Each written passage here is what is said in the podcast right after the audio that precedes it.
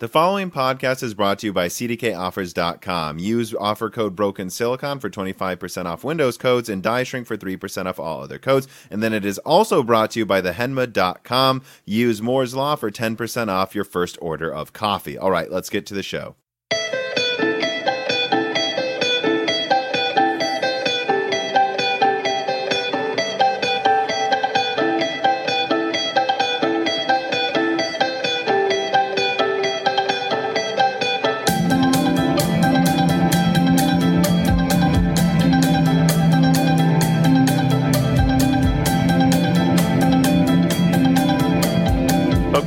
Welcome to Broken Silicon, a gaming hardware podcast. You know, recently it's been pretty pretty heavy with the console coverage and as I said in I guess yeah, my last video since that came out right before this podcast came out the one about Xbox and PlayStation is there's a new amp there's a new, you know, amp whether it's Ampere or RDNA, there's a new graphics card release uh, architecture like every one to two years, but really there's only a new console gen every four to six. So for those curious why a podcast so heavy on PC coverage, I mean, frankly, just because I mostly game on PC, would be talking about consoles so much now. It's because this is really a big deal. This is a much bigger deal than any individual graphics card launch, I think, on PC. And so I think it deserves quite a bit of coverage, and there's going to be more leading up to it. Um, and so I guess to discuss all of the just tsunami of console news coming out now, and frankly, it's probably just uh, just getting started compared to what's going to happen in August. Um, you know, I'm Tom, and I'll let my guest introduce himself.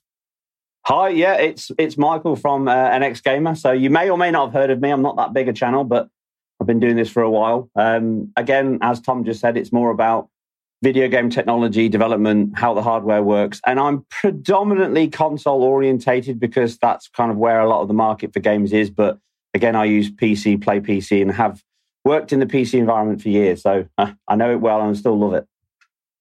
To be honest, for me, it's really refreshing. Um, and we've talked offline before how nice it is to talk to someone who discusses consoles, discusses the technology behind them, and actually knows what the hell they're talking about. Like, I mean, I don't know how many podcasts you listen to, but it really feels like sometimes I can only listen to a podcast about graphics cards where they barely even talk about games, or I can listen to a console podcast where, good Lord, do they have no fundamental clue how, like, relative performance, like, half of the time they don't even understand what resolution is. like, like, and, and it's, and I've never understood why, honestly. I, I don't understand. Like, it's just, it's I mean, especially now, it's just x86 CPUs, AMD graphics cards. It's the same as gaming on PC. I understand why so many console gamers fundamentally don't understand anything about what they're playing. It's true, and I think it's sometimes there's there's um, there's there's bliss in ignorance, isn't there? There's ignorance in the bliss because if you just get on and play the game, you don't worry about what it's doing, how it runs, and I can understand that to a principle. But it's a little, consoles gravitate those types of they do yeah because they're, they're, they're, just i mean i know you'll get a lot of pc people that hate but g- generally pc gaming is more more effort than console gaming. That's that's not i'm not saying it's a huge effort. It's nowhere near like it used to be back in the day when you were doing it ini files and worrying about autoexec.bat and all that kind of stuff that was big but it certainly was important to have a good knowledge technical knowledge base on a pc to game on it whereas now that's not really that important. Whereas consoles is still that fundamental come home pick up the joypad turn it on works. That's it. Play the game. And digital's kind of made that even easier because you don't have to get off your ass to swap the disc. So it's all much simpler now. But the technology behind it, I think, is is even more of a black hole than it ever was. Because I think there's a lot of fundamental tricks that can be played, done, worked around in hardware. And having worked in hardware and software for many years, I still don't know everything. Nobody does. There's no such thing as an expert in my opinion. No, and the more you know, the more you realize you're never going to know all of it. So just talk about what you're sure you know. Yeah, exactly. And, and you've had, you ever heard of the Dunning Kruger effect? Yes. Yeah. So I think just like football fans, F1 fans, gaming people are the same way. They they get a little bit of knowledge, and sometimes that can be dangerous because you can run off and go 60 FPS and 4K is the only way to play a game. Everything else is mm-hmm. rubbish, and I think PC gaming is now starting to understand that with things like DLSS taking over and two, and you know, and AMD sharpening. It, it radio, it's all taking more because you don't need to have huge amounts of pixels anymore. It's all about the quality, not the quantity. And that sounds really cliche in marketing, but it's true because if you spend more time generating just more pixels than actually generating better quality, but better blending, better higher levels of geometry, specular, PBR material. PBR is probably the biggest shift we've seen this generation in terms of how games look. And that's expensive compared to what it used to be like. So that's why PBR lot, meaning what? Oh, sorry, physically based rendering. So physically based mm-hmm. shading. So it's it's taken into account where or how objects and materials look. So that's what's important in rendering nowadays. And that's one of the big pushes that Sony and the bigger studios have gone for in the last five, 10 years is making everything PBR based. And that's a, that's a mm-hmm. fundamental investment in your pipeline. It's not just technology. It's not just hardware. It's artistry. It's, it's artists creating textures and materials and understanding the laws of physics and lights and photons. And it sounds really boring, but that's what's, mm-hmm. that's what's exciting to game technology now and graphics because that's the wow factor fundamentally that you see when you watch a game. When you look at it and go, that looks incredible. But the reason for that is because of those materials and that lighting properties. It's one of the reasons why Watchdogs all those years ago looked so good because they set it yeah. in, in that rain with that and it yeah, highlights. The lighting that. was insane. Yeah. So a bit of a segue there, but yeah, technology is important, but yeah, it's good to have a, I think a, a good understanding of the basics. And like you say, a lot of tech channels or a lot of gaming channels lack that. And they can sometimes confuse people by saying the wrong thing, not intentionally sometimes, but they do. And then it can get taken away and end up on tweets and everything else. And it just becomes fact at that point. Well, and and I and you know it goes both ways. So I, I, I run into console gamers who sometimes, and again, like I want to be clear, lot of my friends don't follow the hardware closely. Most of my friends don't. I'm the weird computer guy in the friends group. But I find it so bizarre how fundamentally sometimes you would think if you cover gaming, you know just enough. Like I remember on Sacred Symbols, and I, I actually love this podcast, but they were talking about how it was understandable that Control had a choppy frame rate on PlayStation because it has ray tracing. And I'm like, not on console, it doesn't, buddies. Jesus Christ, can you like do a Google search before you say crazy stuff like that? You know, but but but it goes both ways, and I'll see, uh, and it's kind of a different thing though, where I'll see PC gamers just fundamentally think all consoles are weak when, and I saw this to a hilarious degree around the PS4 and Xbox One's launch, where people were like, all they have is an APU and a tablet CPU. And I'm like, I'm not aware of any of these Jaguars you can buy on PC with eight cores. I'm not aware of any of the, like, uh, like the PS4's GPU specifically had, um, I believe, the, the same amount of asynchronous compute units as a 7970, despite being closer to a 7870, you might say, and had all this other stuff as well. It's like, it's really actually a lot stronger than you guys seem to think it is. Um, and I just wish more often people would like converge and just get a little sampling of the knowledge so they don't, they don't frankly just um, rule out all of this other stuff. Like, I don't know me personally, like just kind of off subject, but like how you could miss some of these games in other ecosystems. Cause like there are some games that aren't on PC that if I wouldn't have played them, I would just say, I don't even know if I'd be the same person. Like that's how good I thought those games were. Um, and, and and I think it's starting to merge a little bit now, though. You're starting to get this cross pollination between groups, and you're starting to see people on PC realize it's not all about the pixels. I remember Metro 2033. I had a 560 Ti. That game was brutally hard to run, as everyone knows for the time. But I found that at 900p, I could not tell the difference between high and ultra. And so I found I could like basically get double the frame rate for like a noticeable, but not as substantial as you think downgrade in quality, just going to 900p and then also setting it to high. Like, and that's what it comes to pixels and things like you said, like DLSS. People are starting to realize that it's not just about, frankly, and, and some people would say I'm sacrilegious for saying this. It's not even just always about the frame rate. It's about the consistency of the frames. It's about more pixels are always better, but are you actually showing more detail with the extra pixels because that's what it comes down to is as you add more pixels you can show more detail. But if you're not showing more detail you're wasting you're wasting horsepower. There's probably a better balance there. And i think well frankly i think um, we, we're seeing that now with how different some of the new gameplay demos for next gen are looking where some are like well but this one's running 4k 60 it's like well that's fine. It looks worse than current gen. Yeah well exactly. And i think that's the risk you have when you just concentrate on one metric. And I think that's the problem mm-hmm. with console gamers as well. I think I think this generation's definitely made console gamers very very interested in resolutions more than they used to be. It's always been an argument, but now 4K. Because of those comparisons between Xbox One and PlayStation 4, the relentless comparisons on Digital Foundry. Yeah, and I think uh, resolution. I've always said resolution's overblown. It's it's all about. There's a lot of things you can do with an image to make it look better, rather than throw more pixels at it. And I think you, you're right in saying that ultra and high can be very close, and that's that's again basics of development. You know, when you make a technique or when you create a, an engine branch to add an additional effect or a post processing effect, like ray tracing, for example. Battlefield mm-hmm. was retrospectively added, and it was quite obvious. I think I covered it when they did the first preview that they were using a fallback to SSR, and that's screen space reflections because those effects are very, very, very intense on performance, but they're almost minor sometimes in people's notes. them You know, like like HBAO plus and things like that. The impact of that kind of level of ambient occlusion compared to screen space ambient occlusion where you get that kind of draw effect at the edge of the screen or where things occlude the object and it disappears and fades back yeah. in. It can save you two, two milliseconds maybe on a frame. That's a long mm-hmm. time. In a 60 millisecond frame, you know, that's that's saving you 20%. That's a yeah. lot to lose just because you've got slightly better ambient occlusion in the screen. And most people sitting on the screen playing it wouldn't notice it.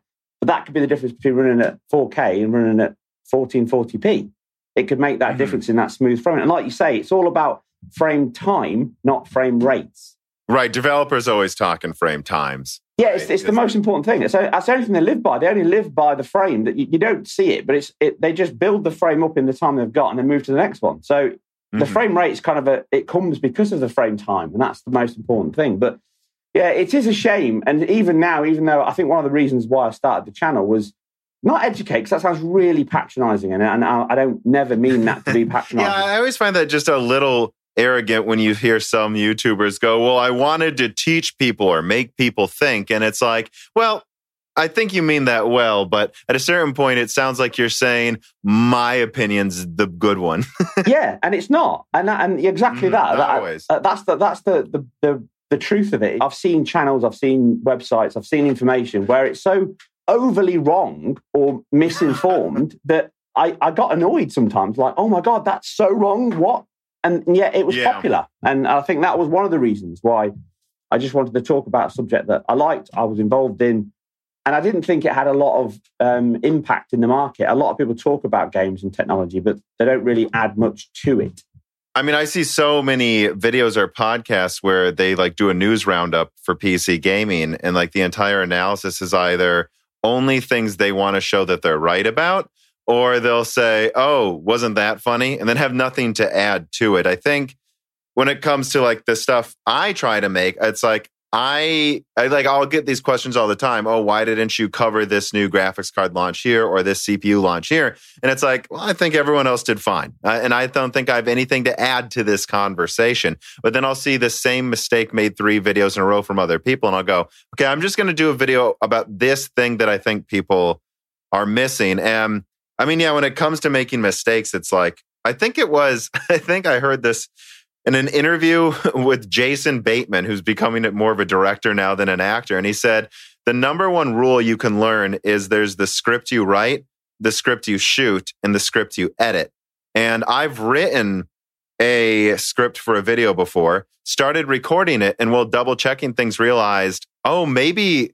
Maybe the story is this, and uh, what I thought I was going to talk about isn't important. And then in post, when I'm editing it again, I'll be like, oh, oh, I completely have a blind spot here and I need to add a whole new section to it there. And I think it's, you make the biggest, most egregious mistakes when you just do it from start to finish quickly in like an hour, because then you can make, I've made wild, you know, misses before doing stuff like that. And it's really taking the time to really check yourself multiple times that's important. But yeah you, you touch on it so like how much do you want to go into it? Like where are you from? Like your background do you want to go into that at all? Yeah, well I, like i say i'll go into it briefly. I, I, work for a big national multinational tech company so i work for a tech mm-hmm. organization have done for years.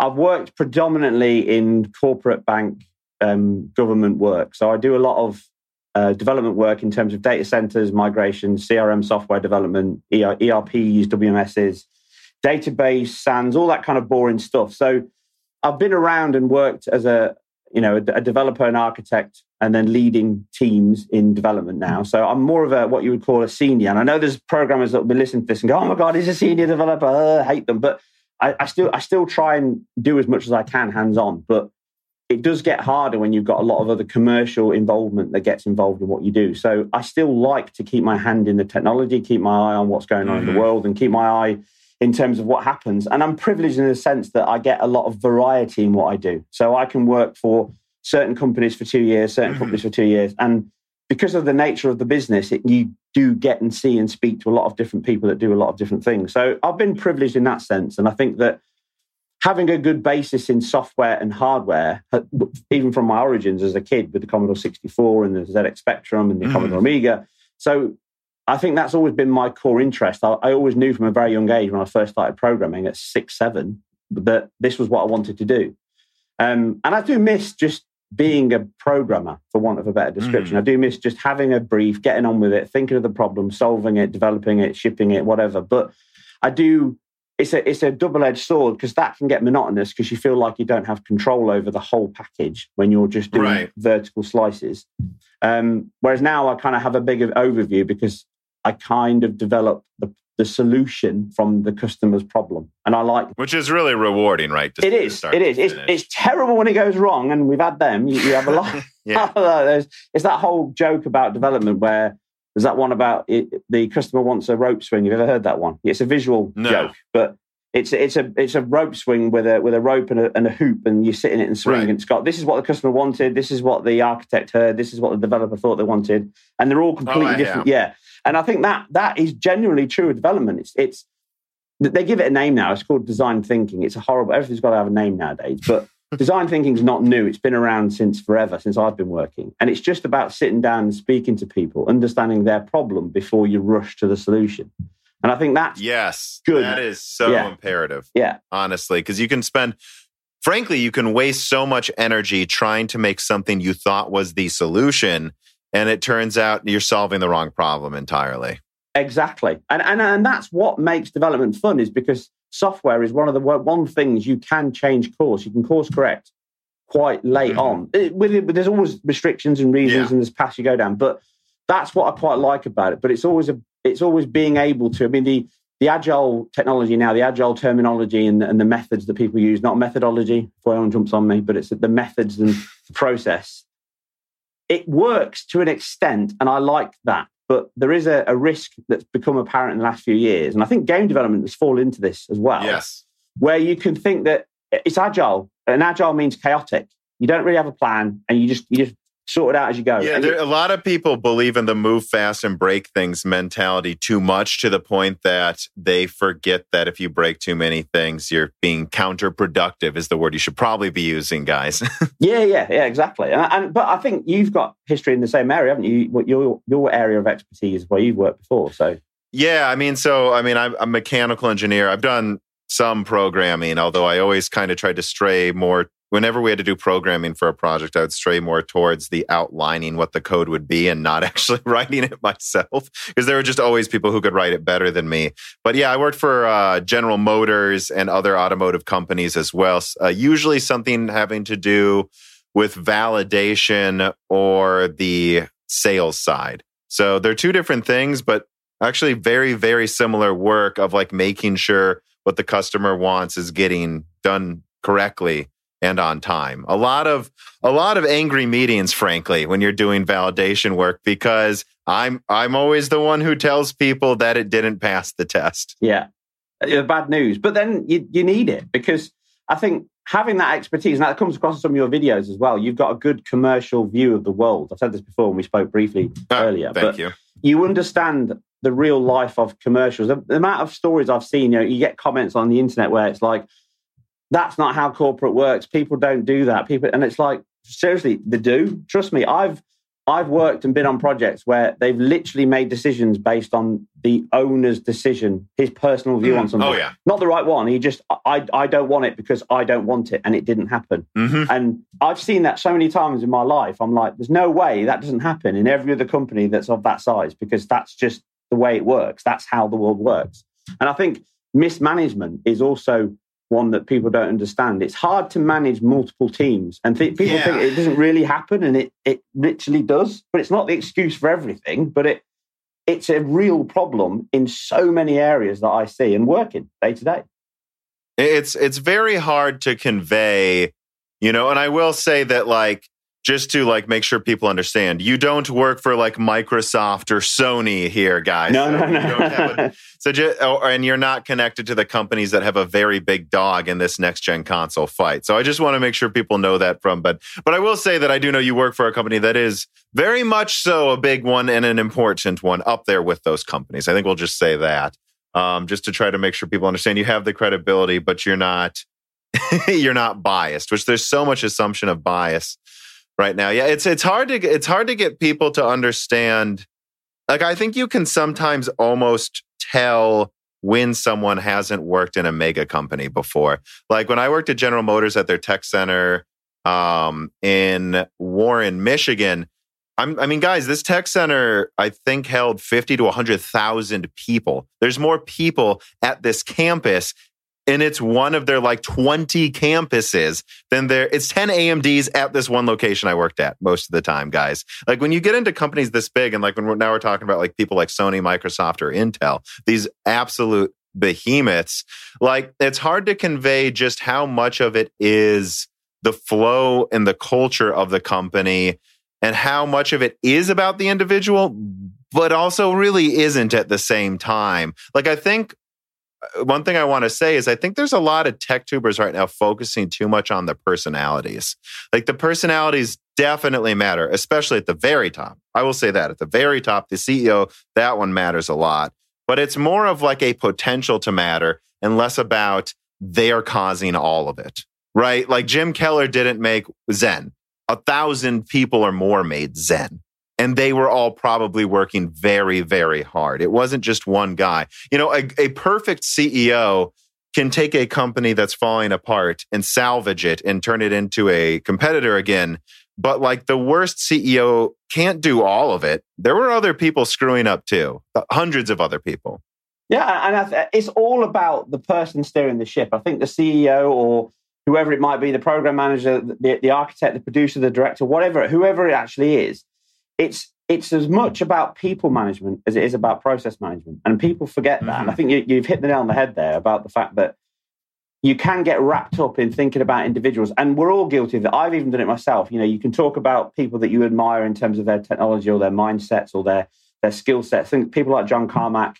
Uh, it, it's mm-hmm. not one individual. You know, it's not it's never one individual. It's always a bunch of very clever and dedicated people making something, whatever it might be. It might be a mm-hmm. motorcycle, it might be a car, it might be a bike, it might be a game, it might be whatever. But that's what makes a company work. It's the individuals coming together to, for a shared goal. And I think one thing that companies lack, and I think not to start an, an argument because it's one of the things I think Xbox is a, is a good example of when you've got to keep a mission statement true. And I think mission statement's a horrible mm. cliche, but it's true because if a company has a mission statement, then everyone knows what they're following to. But I think in the original Xbox One launch, it was a good example of they didn't oh, have that sure, because they were all contradicting yeah. each other about there is DRM, there's not DRM, there's going to be online, there's not going to be offline. It, it was everyone was contradicting each other in a very short space of time because they didn't all go in with a single mission statement of what they were selling. That's how you get bad PR. You don't get it because you're unlucky.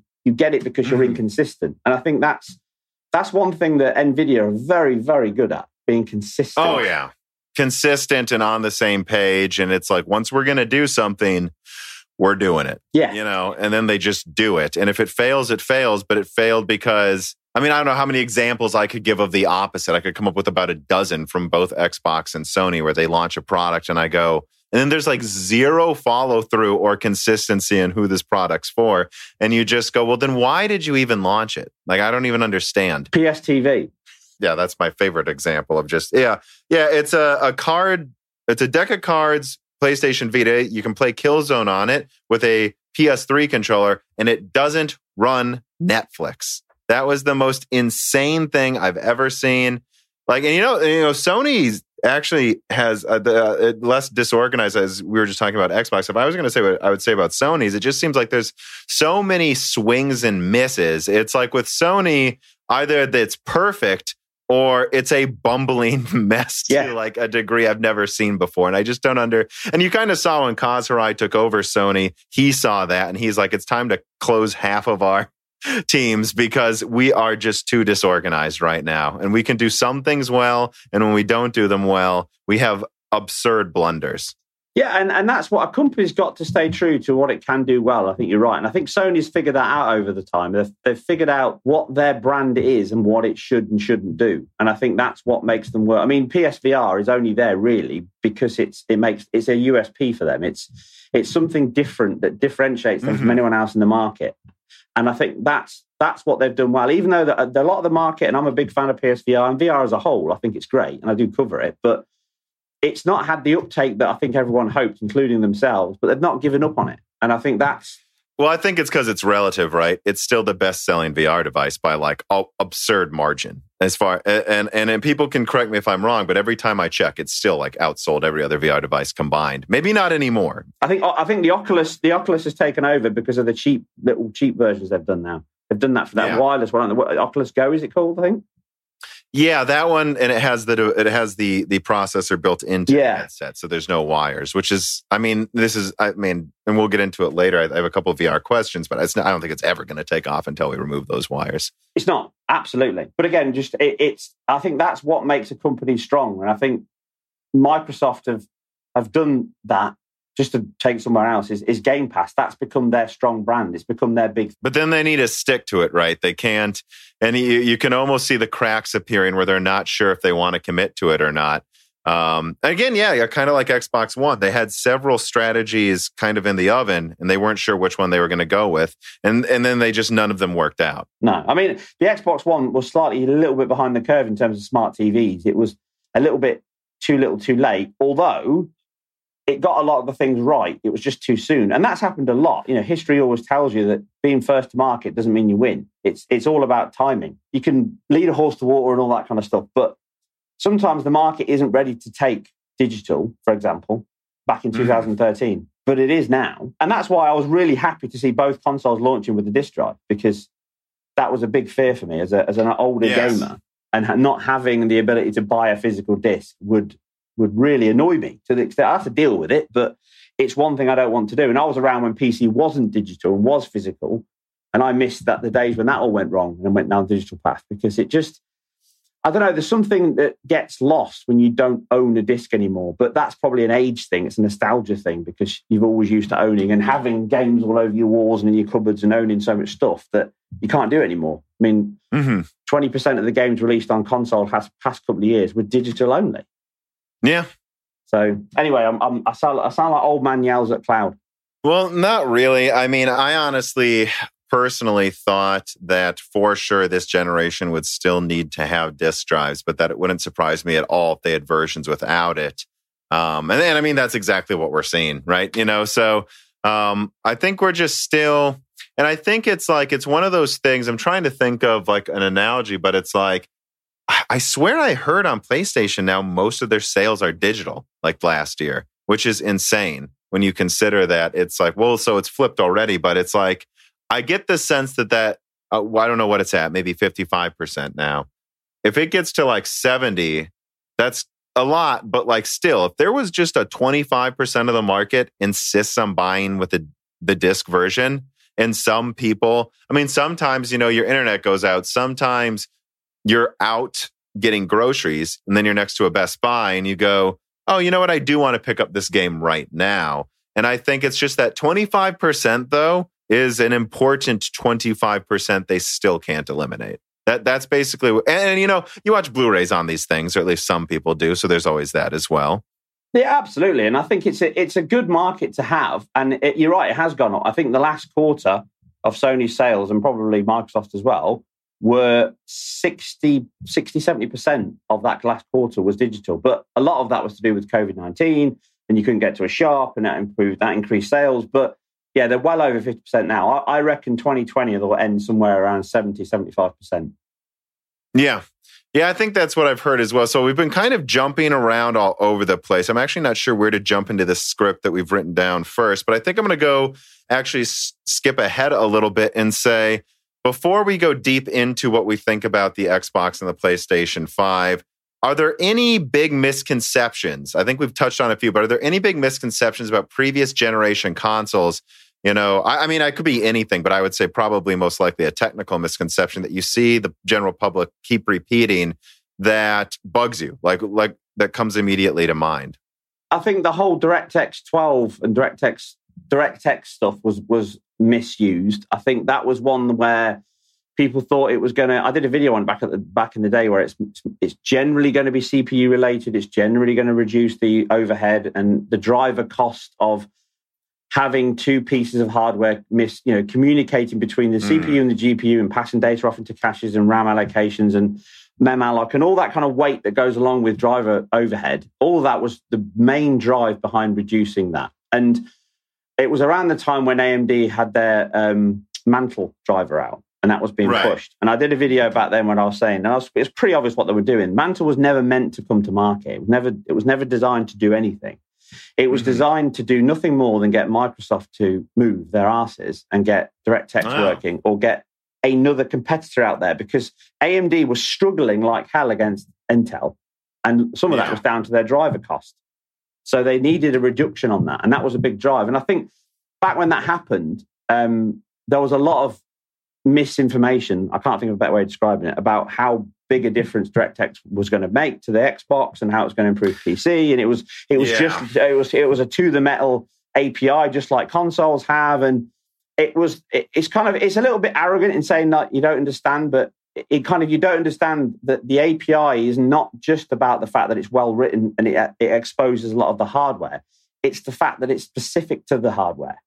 That's what makes it really, really impressive. And I was trying to talk about that and how how important NVIDIA and AMD drivers are and why you get driver updates and how they can make huge difference to performance. And it was all completely lost and everyone, and it kind of got misconstrued. And then everyone got disappointed because it didn't offer all these it was wasn't suddenly going to make well, the Xbox One a PS4. Really no good way to market the effort that was being put into Mantle. If you think about it, like the, my post mortem for me, the way I think of DirectX 12, especially after I think we're now finally firmly getting into the DirectX 12 period, which it took forever to get into. But what I'm seeing is it's like, it's not about getting more performance or utilizing your more cores or utilizing weaker CPUs better. It's about DirectX 12, the fact that it can leverage so many threads in a more efficient way is going to allow for better and bigger games. Like that's really all it was. And it's like, how do you tell people, oh, you know, Mantle's this big deal,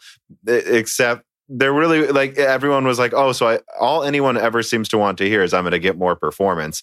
And so that's what they told us. And that's what Microsoft told us. And I, I think it's pretty obvious at this point that's not what it's about. It's just going to allow us to make games we couldn't make before. And it's about bloody time we started building games on DirectX 12 that didn't get choked by the didn't get choked by the fact that you don't have a five gigahertz CPU. Well, and I think it hits on a very good point, and this is one that a lot of people don't pick up on, and it's another misconception. And that's it's all about investment and development. It's very, very hard to change an engine totally. And I'm, I'm generalizing now when I say engine, but a code base that has a level of construction behind it that has loads of calls, loads of connections. It, it manages so much overhead and it's got a library of, of processes that are built. You can't just arbitrarily go in and go, do you know what? I'm going to move it all over to DirectX 12. Because, for example, if your API mm. process behind that is sufficiently different, so for example, if we, if we took mesh shading in DirectX 12 Ultimate as a, as a big change, that removes the entire pipeline of a modern GPU in terms of moving it all to a compute based process. So you you you have control at where and how you draw meshes, objects, triangles, where you cull them, and that that's a huge change. And the fact that it's already out there, people will expect games in the next 12 months to be shipping with that, and there won't be. They're just because mm-hmm. people have got to go. Do you know what? I've got to pick my battles. And when you when you change an engine base, when you change your engine, and if it's if it's changed by a certain percentage, then marketing will jump in and say, "New engine, great, 10% different. Mm-hmm. It must be a new engine. Yeah, yeah, because that's the other thing too is marketing is going to immediately ask, how do I sell this? Well, you, and you know this. This is another misconception. It's not people who do the technology are not the people that sell the technology. It's not yeah. them. And so you have to understand that when you're changing something like a driver or like an API or like an entire engine construction, it takes time. And sometimes developers are hamstrung by what their engine can do or what the limitations of the engine are and how it was written.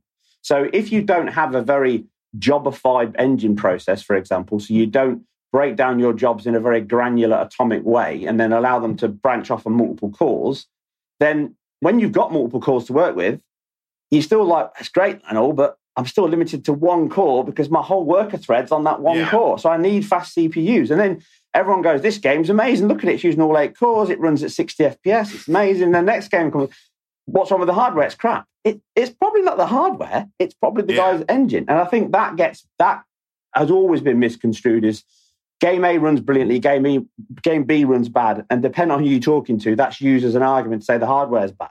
And soft or the, the developers are lazy. Yeah, yeah, la- lazy devs. Yeah. Yeah, yeah. It, it's just the amount of effort that goes into making a game run that you don't see is is far bigger than everything you do see on screen. And I think that doesn't get the credit it deserves sometimes. It just doesn't get the credit it deserves. And investment is a big part of that. I'm going to throw in a reader mail here that I think should fit in. So Clean Sweep writes in and he says, with RDNA 2 and Ampere running different methods of ray tracing, how bad do you think things will be for benchmarking both architectures against each other? Between drivers, game optimizations, and having to pick game software for standardized testing, it seems like a recipe for chaos in the next few months for people testing these new GPUs. So I'm going to jump in and say that what I've heard is that at the driver level, they almost operate ray tracing in a similar way, with AMD having more of an advantage if it's a lot of the same type of ray tracing is what I've heard, but that if you're a dev on PC, that you're kind of just writing the same drivers. They just handle it. They organize the hardware in a much different way between RDNA and Ampere. I don't know if you've heard that or if you see it differently or think it's going to work differently than that.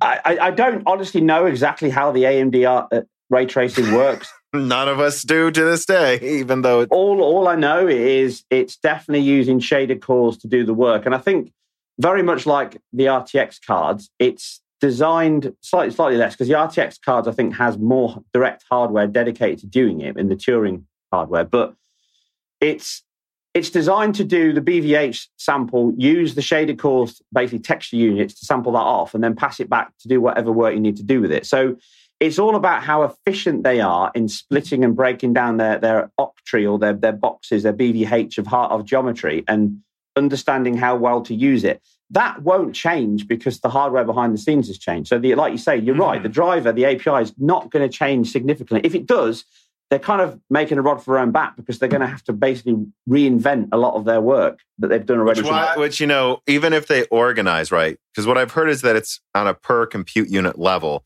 how RDNA 2 handles ray tracing versus the completely separate in a different area tensor cores. I could be wrong, but that's what I've heard. Just because you've moved basically similar hardware types around on the die doesn't mean the person writing the game has to do that much differently to plan for it it's just, you know, building things in a different shape. No, exactly. And I think uh, uh, it's always a tough one to talk about to, to, describe how the RTX offloads the, the ray tracing or the, the ray casting and sampling point, the intersection. And that's really the way I kind of uh, describe it is it's like the RTX has got a third eye, but it's still having to draw the same picture with the same two hands the AMD card's got. That's it. So it, uh-huh. it, it can look at what it needs to sample without affecting what it's doing, but it, it still has to draw with the same two hands. And then I think that's what ah. the RTX hardware does. It's they've done well again by saying it's all offloaded. It's all it's not. If you, for example, no. if, let's take a reflection. If you've got a reflection off screen of a car and you're looking at a window, the only thing that's offloaded is the fact that it doesn't have to worry about sampling that reflection, that reflecting ray, hitting the light, bouncing off, finding the object that's behind you on screen, and then it's still got to say, right, I've now got to go and ask for that from the GPU. I've got to create a draw call to draw it. I've got to pick the right LOD level that I'm going to draw it at and stick it on screen. That's all going to go through the raster pipe like everything else. It's mm-hmm. just the fact that you don't have to waste energy writing a software raycast or ray trace to find that object. That can be done offloaded as a hardware call. Go and mm-hmm. go and sample these screens, fire of arrays, and come back to me when you've got some answers, and I'll do some work on it. That's really what it's doing. And I think AMD have just gone down the route of saying we'll use some of our compute units to do that. if you want to, but it will come at the cost of your workload because mm-hmm. it's it's it, it's not dedicated hardware. That's what I've heard, unless it is, and we don't know because that's the other thing. We don't we don't know what specifically in both these the X Series X or the PS5. We don't know, or I don't know anyway. Well, and that's what's so funny to talk about this is, you know, I, I, have known for a while from a couple sources at NVIDIA that Ampere's coming out in September. And I've heard from some sources not at AMD, connected to AMD, that they want, not that they necessarily will succeed in, but that they want to have all of the consoles and, you know, quote unquote, big Navi out around Thanksgiving at the same time to really take it to NVIDIA from a bunch of different markets. And it's funny because I hear that RDNA 2 is delayed from, I think they wanted to launch it in October, but now it's sounding like it might slip to launching right next to the consoles. And it's it's just so funny to think how little we know about RDNA 2 fundamentally when the PS5's been in production for a month. And so it's like, what is going on? I mean, at the very least, AMD's doing a good job of keeping their rumors from spreading as very differently than before, where they all got out. But I mean, I think either way, though, I do want to ask you this. So it's, it, it, I think either way, though, and I've heard, I forgot who said this. I, have heard um, several tech tubers I've had on Broken Silicon describe it this way. I, I agree. It's that when it comes to hardware, it's what's out after 2020 and what's out before 2020. Because everything coming out with these consoles, Ampere, RDNA 2, is going to be fundamentally more capable than I, I, would argue a somewhat more stagnant period that we've had for the past five years. Would you agree with that? Absolutely. Yeah, yeah. So it's a it's not a paradigm yet, but it's it's certainly it's it's the next generation for PC hardware, and we've we've seen them multiple times, and I think this is it. It's the it's that classic time when this is not the time to buy new PC hardware. Oh my god, I know. It's just well, not. And I, and I want to ask this reader mail specifically then because I want to touch on this, and I've touched on it in about a dozen videos and, and, and podcasts in the past month, but I want to specifically answer this in a different way after talking to some of my friends about it. So Pyroxy.de writes in and he says, Do you think a 1080 Ti will hold its resale value well enough for sale after an Ampere refresh? No. Right. And I think that's an easy answer. Like I made about a do- and it, and it, and I know from your face you're like obviously not. but it's like like let's compare here's how I'm going to put it. Let's compare generations. Maxwell compared to Kepler I believe added about another 40% to 50% performance, which is crazy impressive for being on the same node. And then Pascal comes out and that added, frankly, like 60% more performance. And if you think about it, Maxwell actually was almost cheaper than Kepler. Pascal was slightly more expensive than Kepler. And then Turing came out 35%, not 40, not 50, not 60, 35% better than Pascal and substantially more expensive depending on the graphics card in the lineup. And so the only reason that's happened, people, and the people say, well, you don't sell your cards. It's like, but this generation was different. The only reason that happened is they didn't have AMD competing even with, I mean, the, tw- I mean, they didn't have AMD competing with anything basically in the top half of their lineup for a while there. And that's why it was a, it was charged more for. However, guys, it was a 35% increase, not a 60. So if you have a $1,200 card, guys, I mean, we know Ampere is going to be at least 30%. I think 40 or 50% better than Turing. So take, you know, take the 2060. the 2080 Ti is about mm, 60% better than that. Do the math yourself. That means the 3060 will probably be not that far behind a 2080 Ti and it could sell for 300 to 400. What do you think the 2080 Ti is going to cost if it does worse ray tracing, uses double the energy? It's going to lose like most of its value. But, and this is the important part because he asked about the 1080 Ti. Everything relative to the 2080 Ti will also lose a corresponding amount of value. So if I think, for instance, the 2080 Ti will sell for 400 used or maybe 500 because NVIDIA cards just sell for too much used, the 1080 Ti is going to be like under 300 probably. Vega is going to be like below 150. I mean, you're going to have I don't I mean, I think the floor for graphics cards just seems to be $80. So I don't know actually if 580s are going to lose much value now that I think about it, but like like look at all of these other cards. People are like, "Well, what about my 2070?" Okay, so if I think if I think the 2080 Ti is 400 and I think the 1080 Ti is 300, I think the 2070 is going to sell for 200 uh, in a couple months, guys. You, So- you need to do a chart. You need to do a chart to show it, visualize. but like, like I'm not going to answer it for each graphics card. Look at the percentage difference in performance between the card you want to ask me and the 2080 Ti. That's how much less it's going to sell for by the end of this year, I think. and it's all relative to the environment you're selling it in. I mean, I get this a lot on some of the comments. You know, there's there's lots of areas and regions of the world that people buy. You know, Canadian dollar, Australian dollar, euros, Yeah. pounds, dollar. So it all depends where you're buying, where you're selling. You Mhm. know, all that kind of stuff. So, but like you say, it's not gonna. They're not going to make you money. You're not. 2080 Ti or anything of that range is no. It's not an investment. you know, Mhm. it's it's like a car. It's the depreciating asset. Very occasionally, when we had the whole mining process, Yes. that that that happens, and I think that's made a lot of people. But that's not the norm. yeah, exactly. Yeah, it's atypical of the market, and I think that's the point. Is a lot of people made so much money from that. They bought a GPU, they sold it. They bought a GPU, they sold it. I think a lot of people Mhm. got into the higher cards because they were like, "I just made 150 quid Yeah. on that."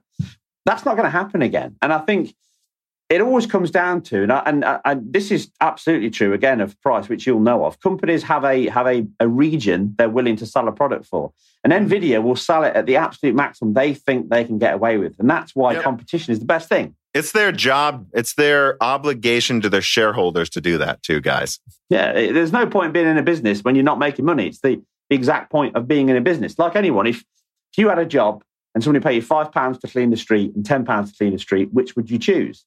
That's just obvious. Yeah. That's just the obvious sense. So, yeah, the 2080 Ti or anything of thereabouts is not going to make any money. Sell it now, you'll make slightly more money than you will in two months' time.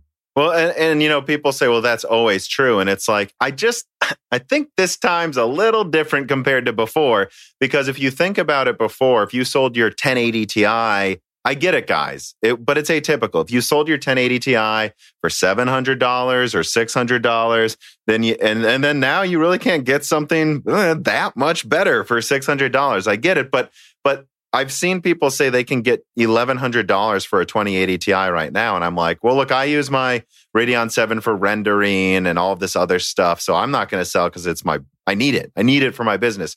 But like, if I was just a gamer, $1,100, guys, that's going to buy you at least a 3070 and a new monitor in four months. So you tell me what you want to do. It's not for me to tell you for you, but I mean, come on. Well, yeah, I mean, and also the fact that, that they'll discount brand new units to get rid of them. That will also happen, and that that Mhm. just that just takes the bottom out of the used market. I think the used market is sometimes overblown in terms of how much you can make on it. I think you should always Oh, see it as a bonus. You should always see it as a bonus. If you, I mean, I, it's one of the things I, I get a lot when people do this weird. I'm, i can I build a PC that's the same quality as a console kind of price range stuff? And it's like. Then you get these. I, I got an online code for five quid I for the. know. It's like, oh my god! Do you know what? You, you could buy anything cheap if you look around and you're hard enough and fix it. I mean, I've bought retro hardware and repaired it for like five quid. But hmm Yeah. the average person is not going to buy a five quid console, take it apart, and then spend the next three months cleaning it, desoldering it, taking the resurface mounting. it's that's not normal, is it? But that's a hobby, and that's the whole point. It's the used PC market is a is a good thing, but it should never be seen as a profit making thing because that I think that's bad. In, in or, my- or, or a dependable profit. Yes, thing. You yeah, should yeah. Be expecting to make money off of this, and I want to I want to touch on that too because I remember these. I don't know. I think they usually called them potato masher builds in 2014 or 2015, and and there were so many people showing it. Like, see, the PS4 isn't that good for the money. And I was just like dying laughing. I'm like, dude, you just built. A lot of them actually had those. Um, I think they were Kabini quad cores, where they would like overclock these quad, like uh, uh, or Jaguar, yeah. So like the PC quad core Jaguar, they would overclock to three gigahertz and say, well, that's close to seven cores in the PS4 of 1.6 gigahertz. And then they do that, get the motherboard, buy a 750 Ti, which really isn't as strong as what was in the PS4, and eight gigs of RAM. And then they would often nail the motherboard to a board of wood and be like, there, look, I did it for 450. I made something close to a PS4. And I'm like, yeah, PS4 looks like almost a modern art piece, and you just nailed a motherboard to a board of wood. I don't think you really made a good point, buddy. I don't No. think you made a good point at all. No, they, they do. But again, it, it gets views, and I think that's one of the the main things, isn't it, about YouTube and the industry now, it's sometimes about what what gets you the views rather than the content of what's in the video. That that's that's one of the things that can be lost. I think where you, you see a video with three million views and it's just some guy running around with the lowest and lowest settings of a game on a potato, going, "Look how bad this Which game is fun looks." to see. It is. It makes you laugh. Yeah, yeah, yeah, yeah. And and I like to know when my netbook can run. I don't know the Division Two. Oh, it turns out it can run it at like sixty frames, min settings in seven twenty p. Good to know in case I'm on a vacation. I can just power up the Division Two. But I don't know that it's like.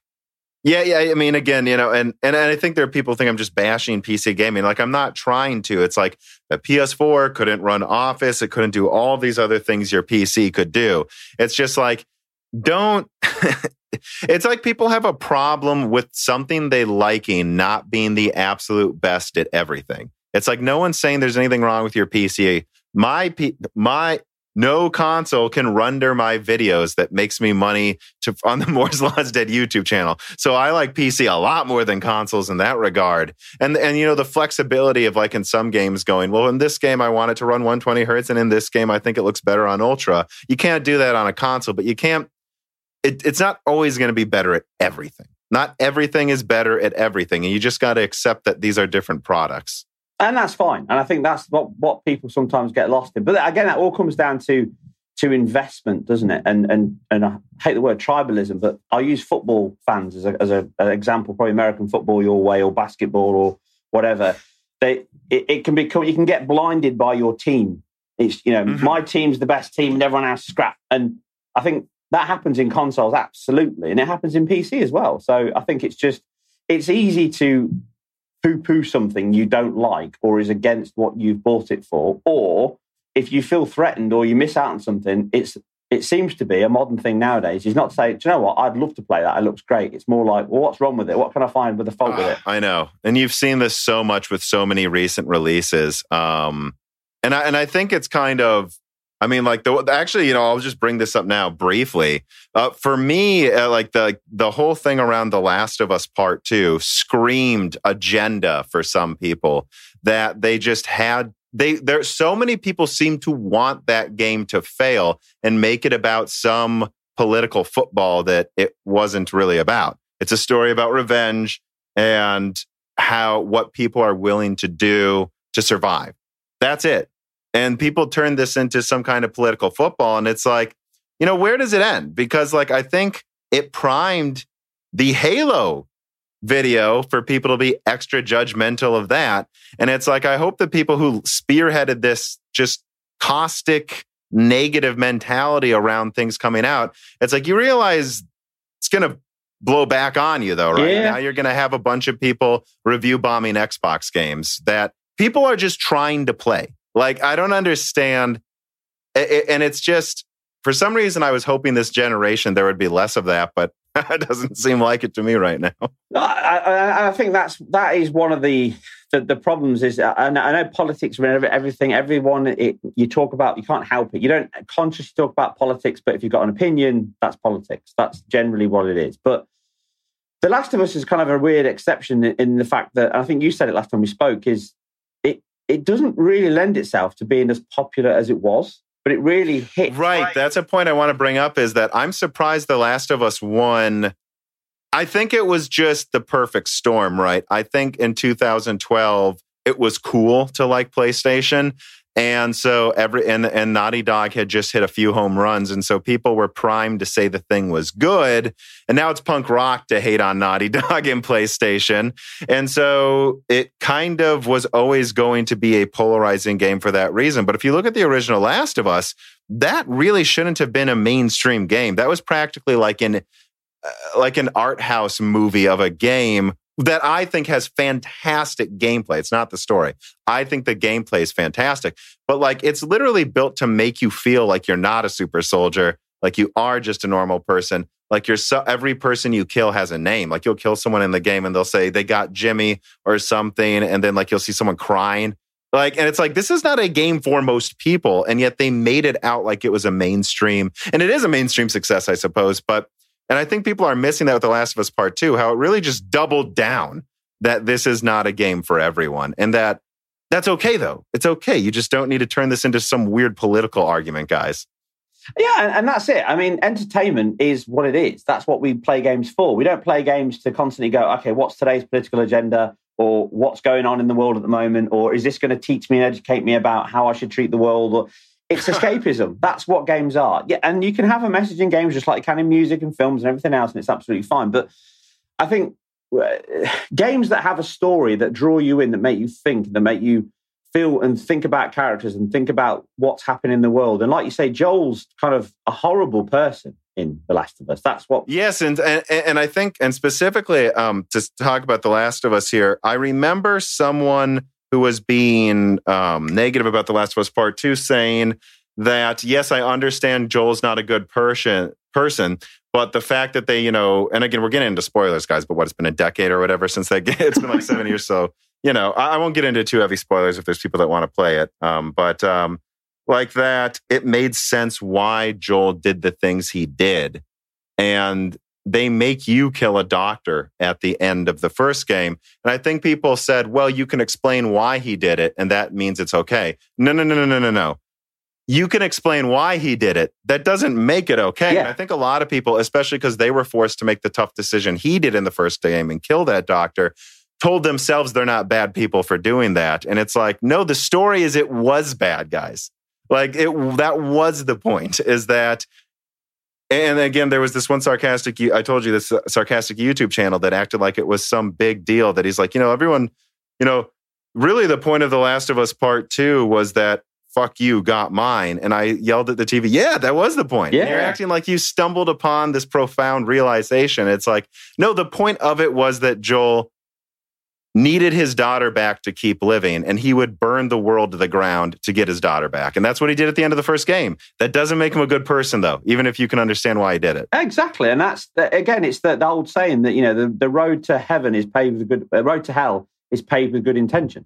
And that's that, that's the, really the point, the point of the story. It's all about Joel's descent or his need to, to fix the gap in his life blinds right. him to everything else going on in his life. And everyone loves an anti-hero. You know, every popular yeah. a- action star is an anti-hero. Most of Schwarzenegger's roles. Indiana Jones is the is the, one of my childhood favorites. Indiana Jones. He's a horrible guy when you think about it. He steals stuff. He kills people. he, he blo- yeah, but, from a different era where people didn't think about things that way yeah, often, though. But but it's all well. Han um, Han Solo, another anti-hero. He's a smuggler. He's a criminal. He's a bit of a he's a bit of a bad guy in Star Wars. All those mm. characters kind of work out because they're a little bit roguish and there's that little bit of charm around them. Whereas Joel was just generally a, a real self-centered, I was horrible say, guy. To be clear, I think Joel's a, wa- a lot worse of a person. Yeah, yeah, yeah. so. It was like the extreme of it, but it it almost it, it's that whole you know, the cause justifies the means. It's it's what what he's done is justified because his intention was good. So you can kill fifty people because in the end you wanted to say that one person at the end. But where do you draw the line? And I think that's what made The Last of Us really compelling to play because it was a really good, gritty, and realistic story, as in none of it felt fake, none of it felt forced. It all felt very natural, mm-hmm. like it could happen. And I think that popular things, like you said before, and ha- this has always happened, like to get pulled down. There's nothing more edgy than saying, I mm-hmm. hate that popular thing over there. That's just the way it is. And I think that Last of Us 2 I, I, I, hated this at the time when somebody leaked all that footage, and I didn't see it. I didn't get involved in it. I didn't even read any of it. Mm. But that's a real crappy thing to do. Even if you hate something and you you don't like it and you think it's bad and you don't want you don't want your fan, friends and family to play it, that doesn't give you the right to ruin somebody's six years worth of work. And that's yeah. That's that's a real low level, I think, of going to to ruin a game's launch. And then, like you say, but review bombing is just this sad, weird craze anyway. Well, I, I don't and get. I don't want to dwell too much on like um, the whole leak thing. Although I think there's no way around it. That leak we'll never know how the game's launch would have been in a world where they just gave it a fair chance. Although, let's be clear, the game's selling incredibly well. It got good reviews. So I think at the end, you can see the Metacritic score slowly trickling up every week. So I think no matter how you look at it in a year, we'll look back and go, that was weird, but the game did incredibly well. But it's still, it still bothers me because the point I'm making Uh, just so everyone knows, isn't that you need to like this game. It's far from it. In fact, if you'll remember when me and you just started talking 10 minutes ago, I said, specifically, I'm surprised so many people said they did like it, that I don't think this is a game for most people. The problem I has is that some people seem to not be okay with other people liking different things. and trying to ruin it for other people. And I worry that it was ruined for some people because I've seen a lot of people say, like, just be turned off to it or something. You know, I, I actually was playing a, I went on vacation recently. Me and my friends, we played it a little bit, and he's like, so I expected all of these terrible things to be in this gameplay, and there's and none of it was there. And I'm like, yeah, I know. It's just The Last of Us Part Two. It's if you like the first one, you should like the second one. There's none of these messages they hit you over the head with. There's none of any of that. And and it's just it's clear a disgruntled employee played that up. And I don't know what to say besides like I know some people who have friends that work at Naughty Dog, and they say it's one of the best places they've ever worked. So you can never have everyone be happy to work everywhere, but it's just so sad I, I, just get really annoyed at people like playing into and playing up certain aspects that half of the time are just conspiracy theories or, you know, like playing up, oh, this is about, you know, journalism or this is about, um, working conditions and it's like God, these guys make like 200,000 a year. This is not about working conditions, guys. And and I think it's also overblown in the sense of people see what they want to see. I, I said this a while ago on on some something else. I can't remember what it was, something else. But you know, the crunch culture, as people talk about in video games, it's not exclusive to the video game world. I hate to tell people, no, but I've no, done it for not. years and years and years, and for, and four years, literally on a project, four years, where where six nine months of that is is twelve hour days, seven days a week. Mm-hmm. Weekends, yeah. Getting... General Motors, there would be some weeks where I worked less than forty hours, but there would be some weeks where or three weeks in a row you did 60 and it's like well that's because this vehicle is going to launch and it needs to be safe for 10 million people to drive so that's why i'm going to work 60 hours a week i'm choosing to yeah yeah exactly and i think that's that gets misconstrued people some people love their job so much that they want to go into work and make a great product and i think that mm-hmm. shows in naughty dog's product i think that's you know, I, I covered it briefly, but I, I, have got a big video planned for that at some point when all the spoilers are gone. I can talk about the game fully because, on a technical level, that game still absolutely blows me away from an artistic and technical mm. level. There's yeah. so many things in that game that they have done and they have delivered and they have managed to squeeze into a 2013 piece of hardware that you I am still always amazed at it. And I think, yeah, like you say, it's pretty crazy, actually, yeah, how it looks and how smooth it plays for something that is, yeah, that old. It's just a simulation in it as well. There's just there's so much that you could discuss the, the contextual animations, the way the characters speak to each other, the way they interact, the AI routines, the search routines. There's just so much that would just blows me away. And I think that it doesn't get the or it didn't get as much credit as it deserved because I think a lot of people were afraid to cover it because of all the hate online. They were. I have been. Yeah. Yeah, yeah. And and, and it's a shame because it's a genuinely great game. And I think we said this before. There's a lot of great films, and any good media stays with you. Like I say, Eight Millimeter with Nicolas Cage is a great film. Hard watch. Ichi the Killer, mm-hmm. another really good film. Very hard watch. You come away from it feeling bad, dirty, even because you've watched the world you've gone through.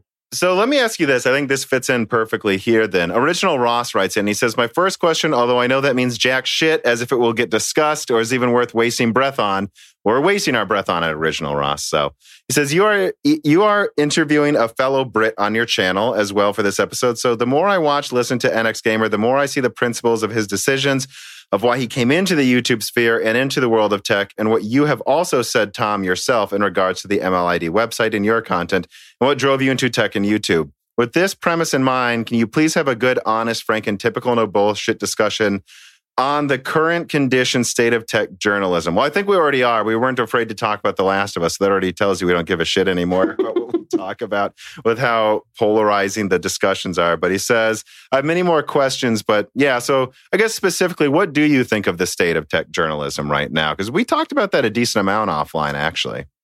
We did. And I think it's, it, again, I think it's better. I think it's mixed. I think there's, there's, there's, there's pluses and minuses to do with tech journalism now. And I think that we've got a much better method of delivering content now. I think YouTube, the internet, I think that makes information more concise, more informative, and quicker to the market. You can. It's very hard now if you spend a little bit of time just looking on the internet, and you've got to sometimes sift through it, but you can generally find what you're looking for. So if you're looking mm-hmm. for a mm-hmm. graphics card, you could go on and check out a few YouTubers or a few channels and see where it sits in the pecking order of performance and look at the values and find out some good prices. And all that wasn't possible before. And I think that there's a lot of comparison places now that do excellent work on you know comparing GPUs. I think um, Game Game Gamers Nexus. I've, yeah. yeah, yeah. I think he's really good. I think Gamers Nexus a really good mm. channel because, and you can tell he's always honest too. Like that, he just has enough of a Patreon subscription base that he can just buy 10 of the same card himself and be honest about if it's good or not. Yeah, and I think that's great. And I, and I think he's also got a very concise number, you know, it, show the numbers kind of process. And I like that. And I think that's what's good. I think that's what's really good about the the tech YouTube or the tech press now generally is there's a lot of information, there's a lot of people showing it, and you can get a lot of comparisons, even if you don't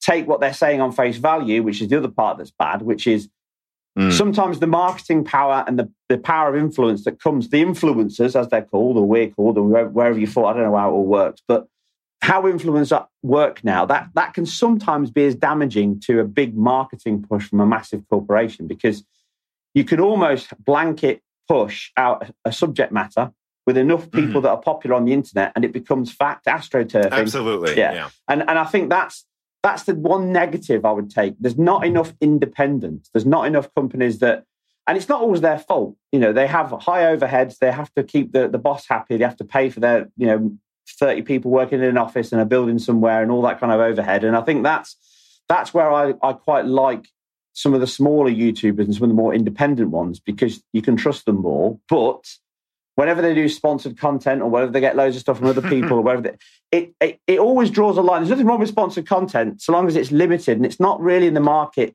you you delve into. So right, it, it's like it's yeah. like it's like having a, a, a, Top Gear uh, for a British example, car reviewing site being sponsored by Ferrari, and then on that same right. show they have a Ferrari against a Porsche especially yeah when the ferrari shows up right? Because i know um, talking to people who worked at ign that they specifically tried to keep the marketing team separate and they i think it was the game naughty bear they literally had a game they gave a four out of ten pay for a bunch of marketing on the website right when the review came out and i guess that proves that they kept the marketing team separate from the review team yeah exactly you know, but and when you do stuff like that that's fine you know that's fine but I think too all too often, like you're saying, you're seeing you're seeing these sponsorships that aren't public, and then they'll just put like well, they'll say RTX instead of ray tracing over and over for some weird reason, or they'll keep an Xbox or a PlayStation in the background specifically,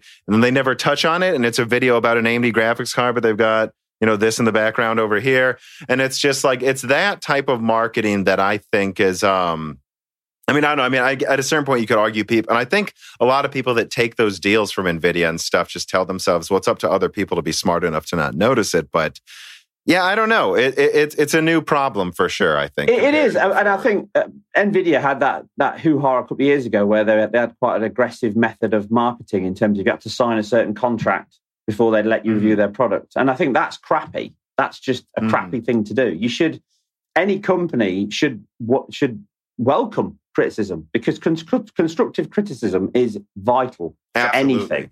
And uh, if you suppress that and you just you surround yourself by an echo chamber or yes men, then and I've I've worked for people that did that so firsthand. But oh, we I yeah we all have digressing a little, but it, it's it's difficult to really improve or understand your flaws, and everyone has them. Uh, if you don't listen to your critics, and sometimes the critics are more important than your your champions. You need both, but I think right. that that's and that's one. to listen to the critics too much, I suppose. Yeah, yeah, because I mean, you know, that games development is a good example of that. Everyone will tell you, don't make a game this way, do it this way, and if you did that, you'd never make the game because you just make a game that doesn't mm-hmm. fit anyone's market. But I think tech journalism is much much better in terms of the information. But for me, the one thing I think it needs to improve on, over above anything else I've just mentioned, is it needs to be data driven more. Um, mm. And that's what I always try and do. And it's one of the big reasons I started my channel was because. It, and, and PC gamers do this sometimes well for when they do um, analysis of games. They give you a frame rate and you know a high and average. What bit did you test? What section of the game mm. were, you, were you showing? What where was it? What were you doing? What was the settings? What?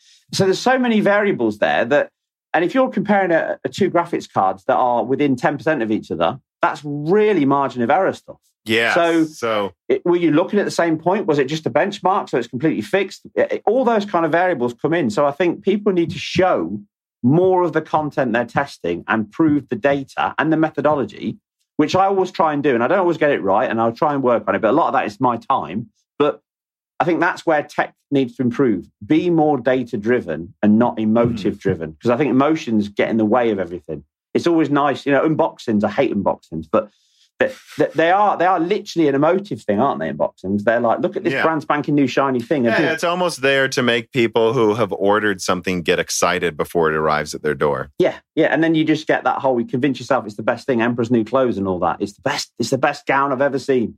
And that that's where I think tech journalism could improve.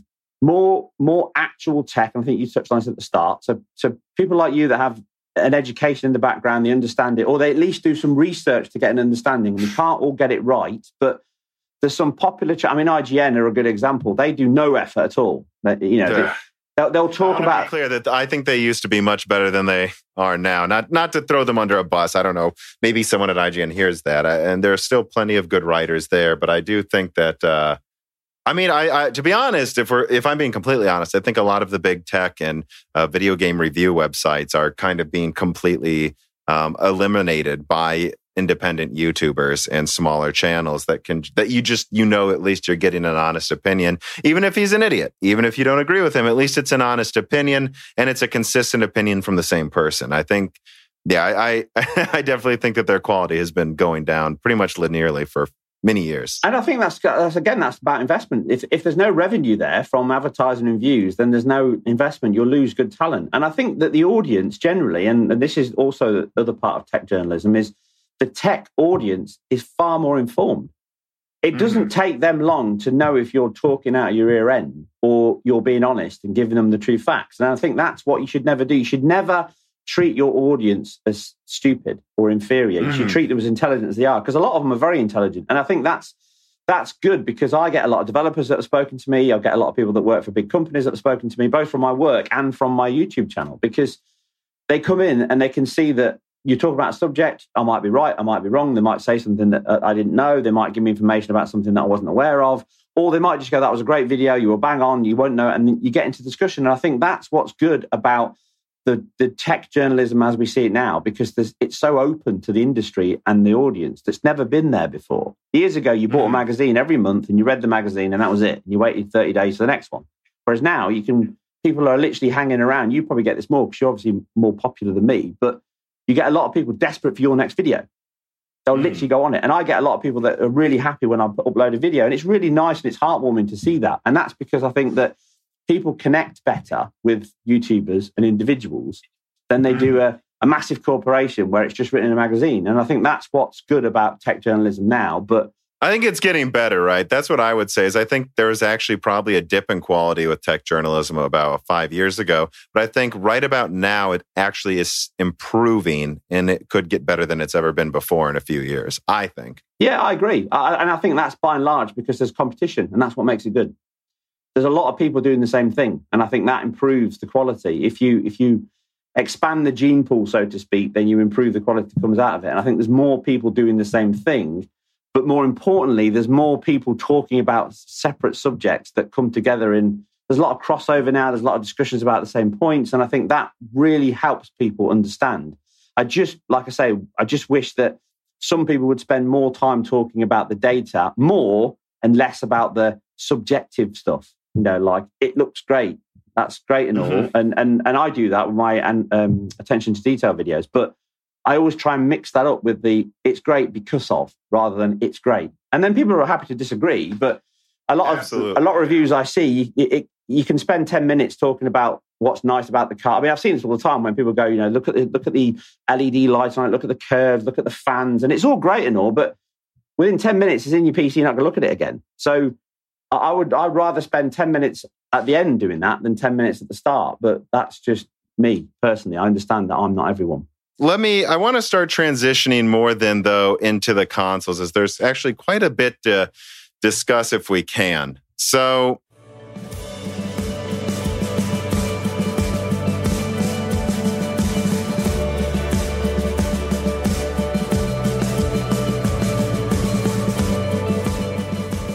safe to say I'm not a morning person. Most days I try to sleep in as much as possible. Still, sometimes I just need to get up early, whether for a conference call or just simply to get a video done on time. When I do this, great coffee definitely helps, especially when it doesn't skimp on the caffeine and it actually is priced reasonably, like it is at thehenma.com, where you can choose between delicious flavors like Highlander Grog and chocolate raspberry. And you know what? Unlike most artisanal coffee I've tried, it actually wakes you up and it tastes great. The H E N D M A dot com. Use offer code Moore's Law. That's M O O R E S L A W to get 10% off right now your coffee orders. And do make sure you use these guys if you need coffee because coffee is their passion. And right now, this is a side hustle they're trying to grow into a bigger business out of Norman, Oklahoma. They could use your help if you could use a good cup of coffee. For my new benchmarking station, I did use a legitimate key of Windows 10 Professional, and that's because it's just not expensive if you go to CDK offers. They did sponsor me to say this, but I used their website and it works well. They have great customer support, and if you use offer code Broken Silicon, you'll get 25% off Windows software, and Die Shrink gets you 3% off all software on the website, including game codes. I will reiterate it was really easy for me to actually set up an account on this website, search for Windows, buy the code using whatever payment method I wanted, and they do have several options. And then I simply got sent the authentic key and downloaded Windows 10 from Microsoft's website. Save yourself some money to get more bones for your dog and don't stress yourself out using illegitimate keys. These are real keys and they did sponsor this part of the video. So one more time, that's cdkoffers.com. Use DieShrink for 3% off all software on the website, including Steam games, and Broken Silicon for 25% off software. All right, now let's get to the benchmark.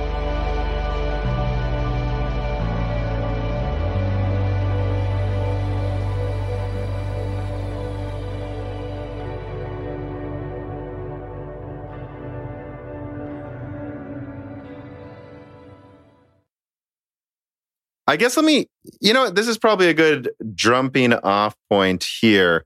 And Keith writes in and says, What happened to the mic drop moments that were supposed to be there for the Xbox Series X games showcase? So, specifically, I've talked about this too, except what I heard from people was the mic drop moments were supposed to be in August for the most part, especially earlier to right before the show happened. More people told me, no, no, no, August is supposed to be where all the mic drops are. Um, I don't know. Do you have any opinions on that? Did you expect there to be more bombshells from the games showcased in July from Xbox? I did. Yeah, I did. I, I expected there to be more gameplay. I'll be honest. Mm-hmm. That that was my big takeaway. Um, I've just recently put a video up on that. I did. I recorded it on the weekend. But yeah, they. I think they've been affected by the whole um, COVID nineteen stuff, but Hmm. But realistically, I think it's it's all again about down to bad bad planning.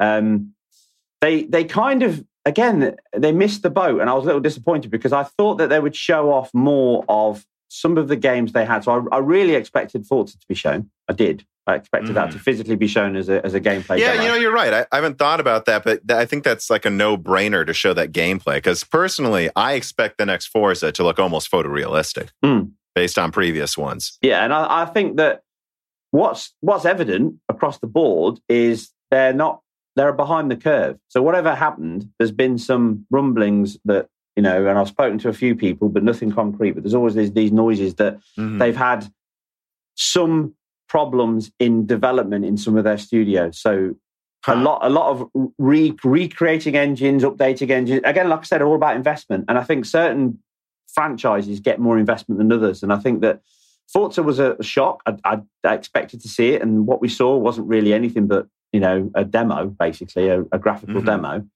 Halo, I've discussed that on my on my video, but Halo was just.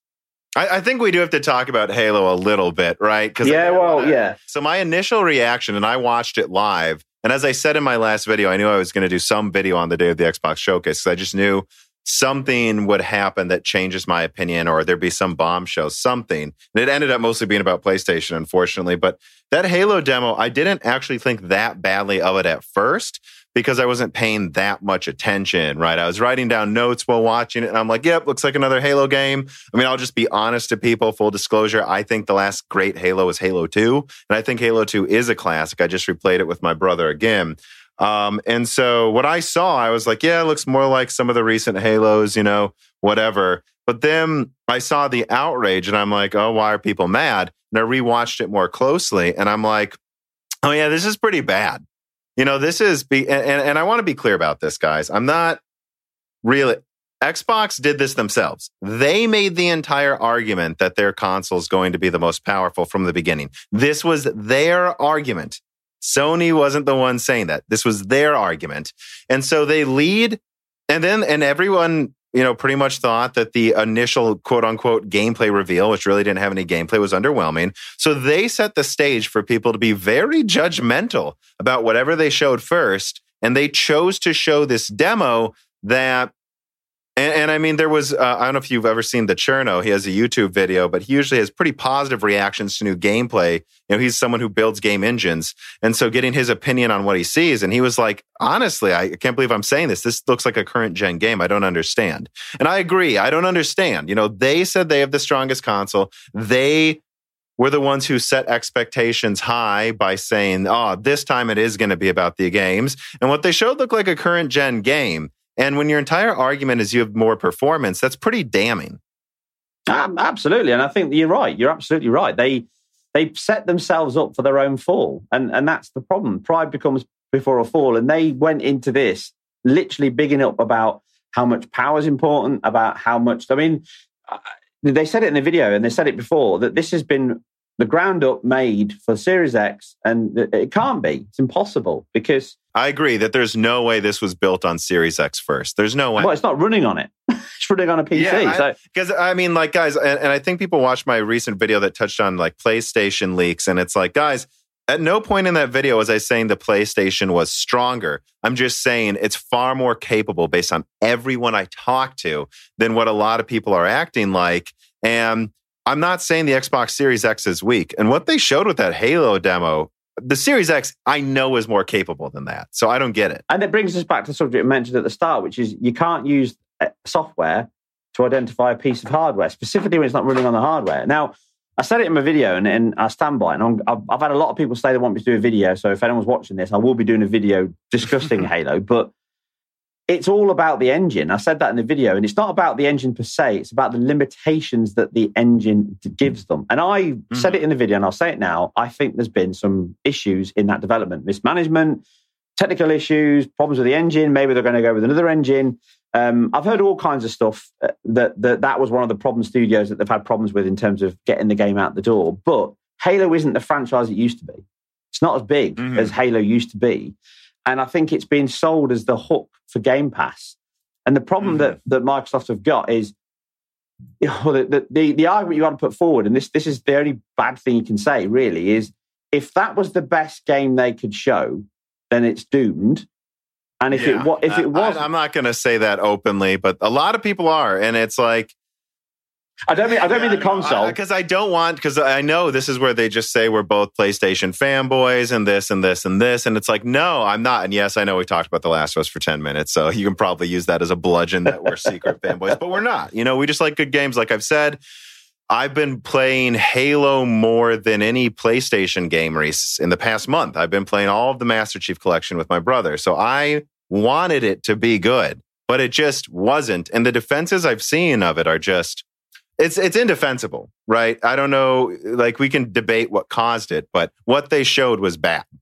If that was the best gameplay they could show, then they've got a bigger problem for launch than than even I thought they have, because that's yeah, not a good that that's that's the issue. The second issue is if if they'd spent a little bit of time and not hyped it up as much as they had, because I think they had to, and it, this is the disconnect. Bring us back to the mission statement, which is you have to know what you're doing at all aspects of your business. You can't you can't write checks that your ass can't cash, as the saying goes. Mm-hmm. And if you're going to preach about technology and hardware and the most powerful console on the market and how you know you you felt comfortable, you've got to back it up. And you either you you, you don't check or people were lying to you. There's, there's no other way around it. Somebody was yeah. was misinforming him of the quality of where they were, or he wasn't doing his due diligence. I'm going in and saying, and this is Phil Spencer I'm talking about. Yeah, yeah. Uh, he is a great frontman for the band. That's how I see him. He's mm-hmm. great.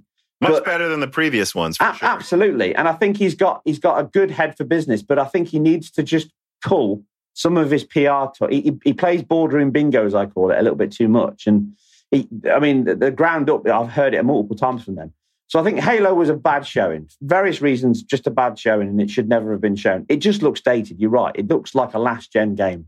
Um, but they could have done so much better. They could have showed off the updated Gears 5 with all the additional features running at 60 mm, FPS oh, 4K. That would have been a good That would have yeah. been a much better demonstration. Some of the latest uh, um, sections with storms and snow, and that would have been really impressive mm-hmm. and not worry about spoilers. Then they could have brought in things like Dirt 5 running 120 FPS on the Series X you know, whatever resolution. 14, yeah, I thought they would. I thought yeah. they were going to actually. And and they showed off Ori. And, you know, don't get me wrong, Ori is a beautiful looking game, absolutely beautiful. But it's the wrong game to show off at 120 FPS. Yeah, no got, one's surprised that one can run at 120. Yeah, and it, again, it just looks like mishandling of the message, and that's just because they've not got a cohesive loads of people pulling together to say this is the portfolio that we've curated to push out to market. They've mm. just haphazardly gone. What have we got to show? We've got a couple of games, stick it out. They should have made more of a song and dance about the medium. Great looking game, superb gameplay, Silent Hill vibes, going to sell popular. It, those mm-hmm. kind of games really sell at launch, and they should have pushed that forward. I think it was, again, their problem seems to be they they have a great product in the Series X, they have a great message and yeah. a, a great process in Game Pass, but they've just fumbled it again at the last minute. And they really did such a good job, I think, over the Christmas in the period. beginning. Yeah, oh, they, they, were doing fantastic. I mean, I was like, oh wow, Sony's going to have some real competition. Look, even if you're a PlayStation fanboy, the more competition Sony has, by far the better. I mean, look at what 360 forced Sony to do with their online infrastructure and overhauling everything. I mean, you should want, well, really, you should want every one of these companies to make a good product because that's only going to mean good things for you. But a few, the few last things I want to say about that Halo demo is like, number one, the biggest problem I have is that they decided to show it. Everyone's making excuses. The thing that's weird is they actually decided to open with that. And it was not impressive. And it was, and I'm sorry guys, I think I think it was obviously not impressive. On I really do. And it's not that the game itself that bothers me, but the fact that they themselves didn't seem to understand that and that their defenses right now and again guys, I'm just like like the reader mail asked i'm no bullshit their defenses of it don't make any sense they said it's an early build of the game no it can't be because all demos are like a slice they take out and then polish it to show off so this is no different than before or that they still have a lot of polishing to do I thought this was a launch game, was it not? So this is coming out in like four months? No, I don't think you have much more polishing to do. I think this is the game. Uh, and if it's not, it needs to be delayed and just say it needs to be delayed. Like, which would actually, which would also look terrible um, if they delayed this after the backlash. I, but it's better than releasing it. And actually, the final thing I want to say too is something my brother Dan, who's co-host of every other episode, brought up, and he says specifically, Dan says, "What happened to all of the skeptical and pessimistic gamers?" Usually, what happens, like with Watchdogs or Killzone or something else, is people say the final game won't look as good as the demo. How all of the sudden is everyone so sure the final game will look better than the demo? If you're saying you're sure this will look better than what they showed, and you gave Killzone or Watch Dogs or a lot of, I mean, I can, the list goes on and on. Battlefield, all these other games, shit, for there's no way they're going to look that good. Or Battlefront was a huge one. Like, there's no way Battlefront will look as good as that gameplay. And I think it did. Then why all of a sudden are you so sure Halo will look better? Because you're being re, you're giving them some insane leeway by assuming it's going to look better. When at most games people say, "Oh, there's no way it'll look as good as the bull shots." It's almost counterproductive, isn't it, at the moment? If if somebody, if everybody loves something, there'll be a, a, good portion of people that hate it. Everybody hates it. Which is what we've discussed, yeah. Yeah, then everyone starts to go, actually, I feel quite sorry for it. So I think it's almost a case of, and I do generally feel sorry for the team that makes these games. It's always hard to talk about something that, that's a product of somebody's love and labor. But I think that that's that's the problem with Halo. It doesn't look like it's had that much love and labor that it deserves. And I think that mm. if they if they need the the public to tell them that looked bad, then they're either disconnected from their own market bigger than they thought, or they're not mm-hmm. listening to some of the feedback they're getting internally. And that's that. Could, Both those statements could be true, um, but it's it's really about the fact that because it's now been delivered on that level and it doesn't look that impressive, no one's really got a problem with it looking like that or better because it's almost it's confirmation bias, isn't it? You, that's what it. That's what you see. You're mm-hmm. seeing. I don't like that console, so therefore that game will never look like that. I hate PC. There's right. no way that PC game can ever look anything like that. It's rubbish. It's fake. And then now it will be a case of it can't possibly be that bad. It must be the fact that it's an old build, and the old build one comes out all the time. It's a, it's an yeah. easy one to pull out of the bag. But irrespective, even if it is an old build, let's say it's three months old, which which could be true, maybe, possibly two months old. I don't know, but it's not going to change that drastically. And secondly, it brings it's me back to out soon, guys. Yeah, it brings me back. It's you're still four or five months from launch, going gold, whatever. But it also brings me back to the point of even if it was, somebody somewhere should have said, you know what, then it's not ready. What what else? Yeah. What else we got to show? Because eh, eh, you know they could have opened with a completely path trace 60 FPS version of Minecraft, for example. They could have opened with. Yeah. You know, Gears 5, like I said, there's so many options they could have picked I mean, why the hell didn't they show Crossfire X as the opening single player remedy? Yes, uh, yes. You know, there's it's as if the company is run by people who don't play games. That's what it looks like. I would. I mean, and it is though. I mean, can we just say it? I mean, that's what it comes down to, and it's always this thing that I've talked about with my friends. Like Microsoft needs to decide what the soul of Xbox is, and it seems like at the start of every gen, besides the 360, they're not sure. And it and and and I would argue I almost thought that's what was going on with PS5, and maybe I still do because their early messaging was bizarre as well, honestly. Um, and and actually, I think I mean yeah, I mean just to like touch on something you said, I think I think Xbox got a lot of things right and knew what they were doing when they went into this gen. The early messaging was great. Sony completely fumbled the ball with their early messaging. Again, like I, I, could, I've talked about it on Broken Silicon. Like I don't even understand what they were doing with some of the stuff they were talking about. Like they're literally their own worst enemy when they first started talking about PS5.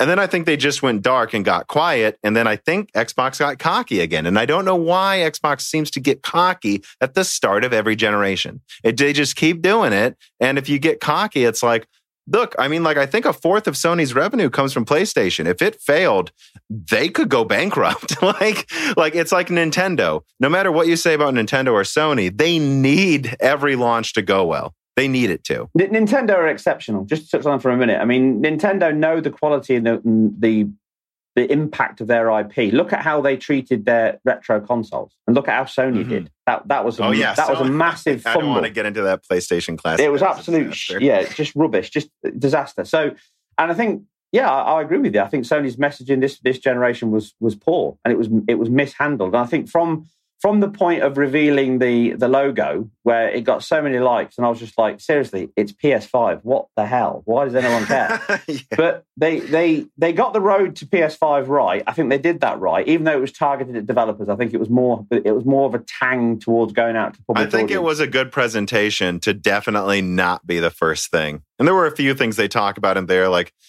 I don't want to get into it. Yeah, yeah, talked yeah. about it too much. There are some terms they use that made them look weaker than they were, but uh, but I think that's that's again, you've got to give Mark Cerny credit because he is not a marketer. He's not there to sell no. you a product, and I think that's that's the main benefit. And I think that's where Microsoft, like you say, they they did exceptional building up to generation. And don't get me wrong, I think collectively they're still doing an exceptionally good job. Their hardware is great. They've delivered a, a superb product. We're not probably dig into the hardware too much, but they're doing a good job of marketing the hardware with the differences that it's got and I've talked about this mm. before, and I know you have as well. But it's all about the software, and I think this is what happens every generation. We always have this argument about the most powerful console wins. That's almost never true. That's never almost true. never true. Like I, I honestly like I like put a fa- a palm over my face every time I hear that. I'm like, that's never been true. That like li- like almost like li- almost literally ever. Yeah, it's never been yeah, true. exactly. And and I think that's what Microsoft have kind of believed their own hype because when they started yes. touting te- te- teraflops and power and and I think it worked with the Xbox One X. I think the Xbox One X became a good win for them because it changed the mindset of Xbox. It removed the bad taste of Xbox One and it was now the most powerful mm. console on the market. But that's about you feeling good. It's not about your, your audience feeling good. It doesn't matter whether the, or not. The, and, and you know, the Xbox One X didn't gain them sales. Their sales Oh, continue God, to yeah, decline. yeah. So I don't know where this cockiness comes from. Because it, it if you listen again it brings us back to if you listen to the Yep. echo chamber you surround yourself with that everyone will tell you if you only go on tech sites like you know like like myself and i try and balance it as much as i can but you're always going to lose the plot a little bit you have to have a, a, a dissection of the audience so if you if if you only buy a console to worry about how many teraflops it's got then you, you're buying it for the wrong Mhm. reasons that's that's what pcs exist for because you can sit at a PC and say, I've got 24 teraflops. Great. It's not doing anything, but it's there if I want to use it. And I think the Xbox have kind of they've they've come to the party with a great machine, but they've not quite got the software to run on it yet. And that's what's let them down. But that's always been their problem. They did the same thing in Xbox One. The Xbox One wasn't fundamentally, to its very core, a terrible system. If the PS4 never launched, it would have been great. The same as the Sega Mm-hmm. Oh, Saturn. for sure. Sega Saturn, everyone says terrible system. Had the PlayStation One never come around, the Saturn would have been an absolute bomb. It would have it would have blew everyone away. But it was up, it, wa- but it was up, it was up against PlayStation. So the PlayStation Mm-hmm. was just a million miles better, not because it was more powerful, but because it was easier to develop for. It had better support, it had better software libraries. That's what Right. Mi- that's what Microsoft lacked at Xbox One. They're lacking it again here. They're not I- ready. I actually want to drill Yeah. specifically into that point because I think people get obsessed with the word powerful and they miss the point that it's not about having one number the biggest or even two. It's about targeting the right technology for the time to make it make better games.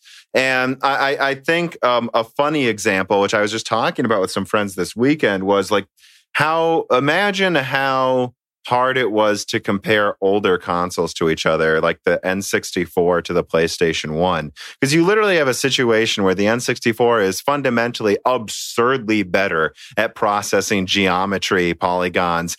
But also, I think its cartridge was limited to like 50 megabytes or something. And so you have this situation where the PlayStation 1 has a woefully weaker processor, but it can fit games that are a gigabyte versus games that are 50 megabytes. And like that type of competition was just weird. I mean, you had games that were like, it was a lot of games that you just can't make on the other one. And then you can like, and, and I think they just got obsessed with, like, imagine if last gen, all people argued about was the fact that the Xbox One's processor was clocked, I don't know, seven, 9% faster. And like all we did is say that and talk about that. It didn't really help them that much, guys.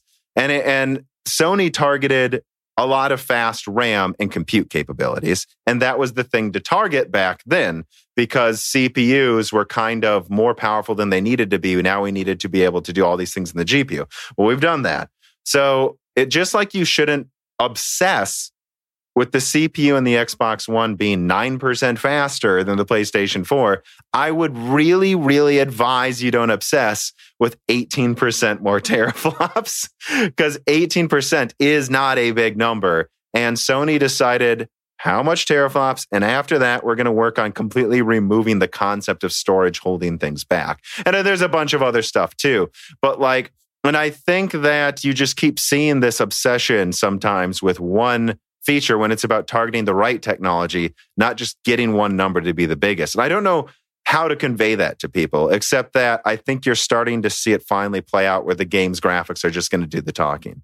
and I think that's the, the, that and the gameplay and the interaction with the world. But I think it's you hit down the head. It's all, it's not about power; it's about ease of use. So anyone who rides motorcycles out there will understand this reference. But if you've ever, I have one, yeah. Oh, well, if you've ever ridden a Suzuki TL one thousand, so it's old, it's a relatively old bike, TL one thousand, great bike, really powerful. Okay, Mhm. terrible bike to ride, horrific frame. T- Terrible chassis. There's another one too. I don't know if it's the Hayabusa. I'm trying to remember. There's this one motorcycle that's like the fastest.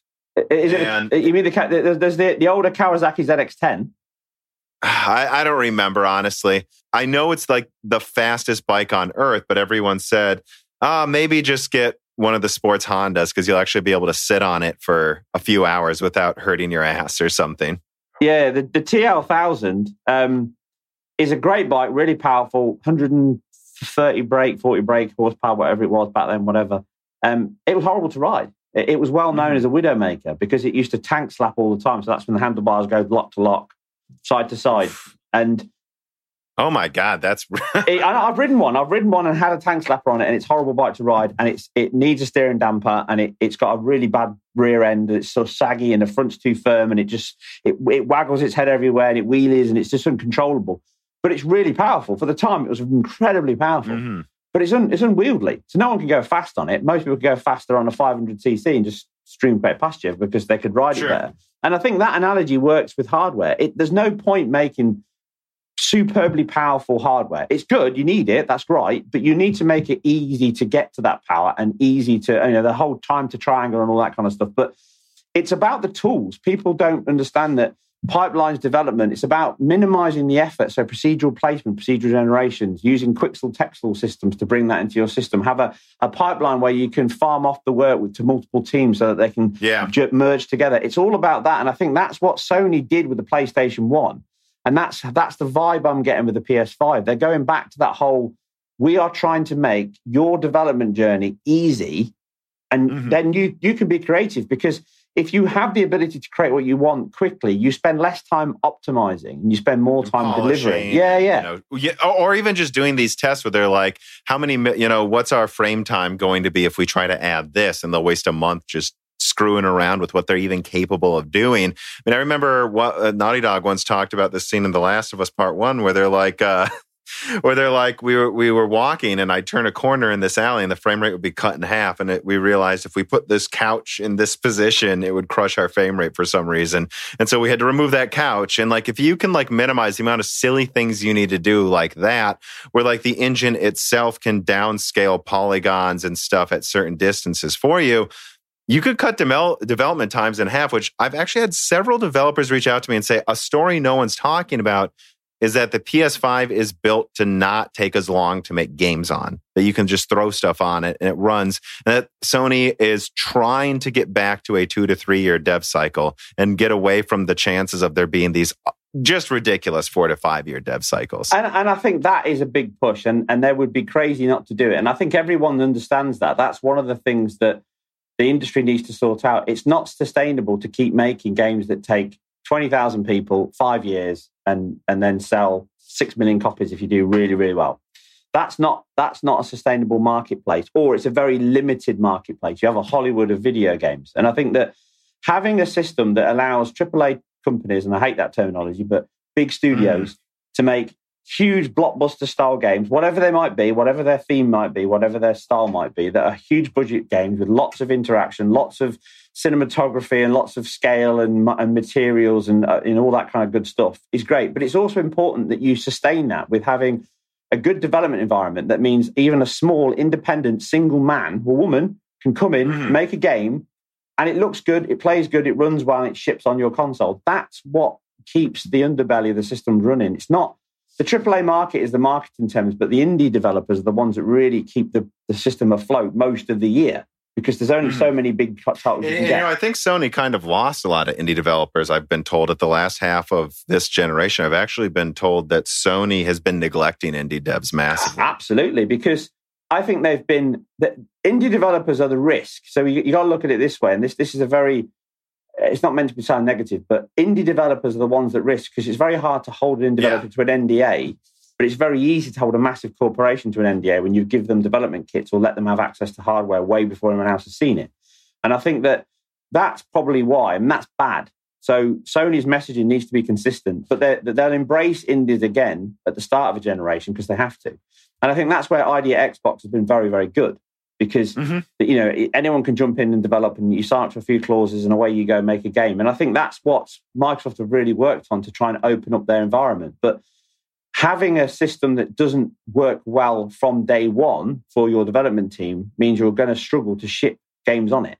And i think that's what mm-hmm. sony have always taken to heart and worked well on. And i've heard only Except heard for the ps3 well, that, that was uh, Ken Kutaragi's kind of um, weird situation of wanting to be. It's a very Japanese style where it's, you want it to be as yeah. complicated as you can because that's kind of a, a, a showing of, of brains or power. And yeah, mm. the PS3 was a massive, massive misstep. In some ways, it was ahead of its time. Um, but yeah, generally, it was it was a bit of a disaster. But it would be good to see Sony and Microsoft head to head again in terms of AAA high quality games. Back when the Xbox 360 was around, and we and you had things Yes. like Uncharted going against Gears. That that's what That's I where you had miss. all of the innovation, man. Yeah, it really, was- like, yeah. I think people miss that too. Like, is and I- and and to be honest, I think that is what's going to happen. Actually, let me transition into this reader mail here. So Vi Pass writes in, and he says, "NX Gamer, in your video about the Xbox Series S holding back next gen games uh, and decided not to, but all right, I'm getting a little jumbled here. Is what about the Xbox? Oh, so I think he's saying you said you don't think the Xbox Series S will actually hold back the X. Is That's right. I did. He's right. And and he's saying, but what about the Xbox One S? Could that held back game development um, because it doesn't have the I/O, the hard, you know, it still has a hard drive, and I, I actually want to discuss that a little bit because I, I think there's a lot of evidence that potentially that Halo demo wasn't as impressive as it could have been because it has to work on the original. I was just about to say that that the answer to his question is absolutely yes. The Xbox One X will hold it back as well, and that that really comes down to the fact that it's limited to a hard drive. That's probably not its biggest issue because you can work around that and there's ways around that. But the CPU and the bandwidth are, are the biggest limitation because Mhm.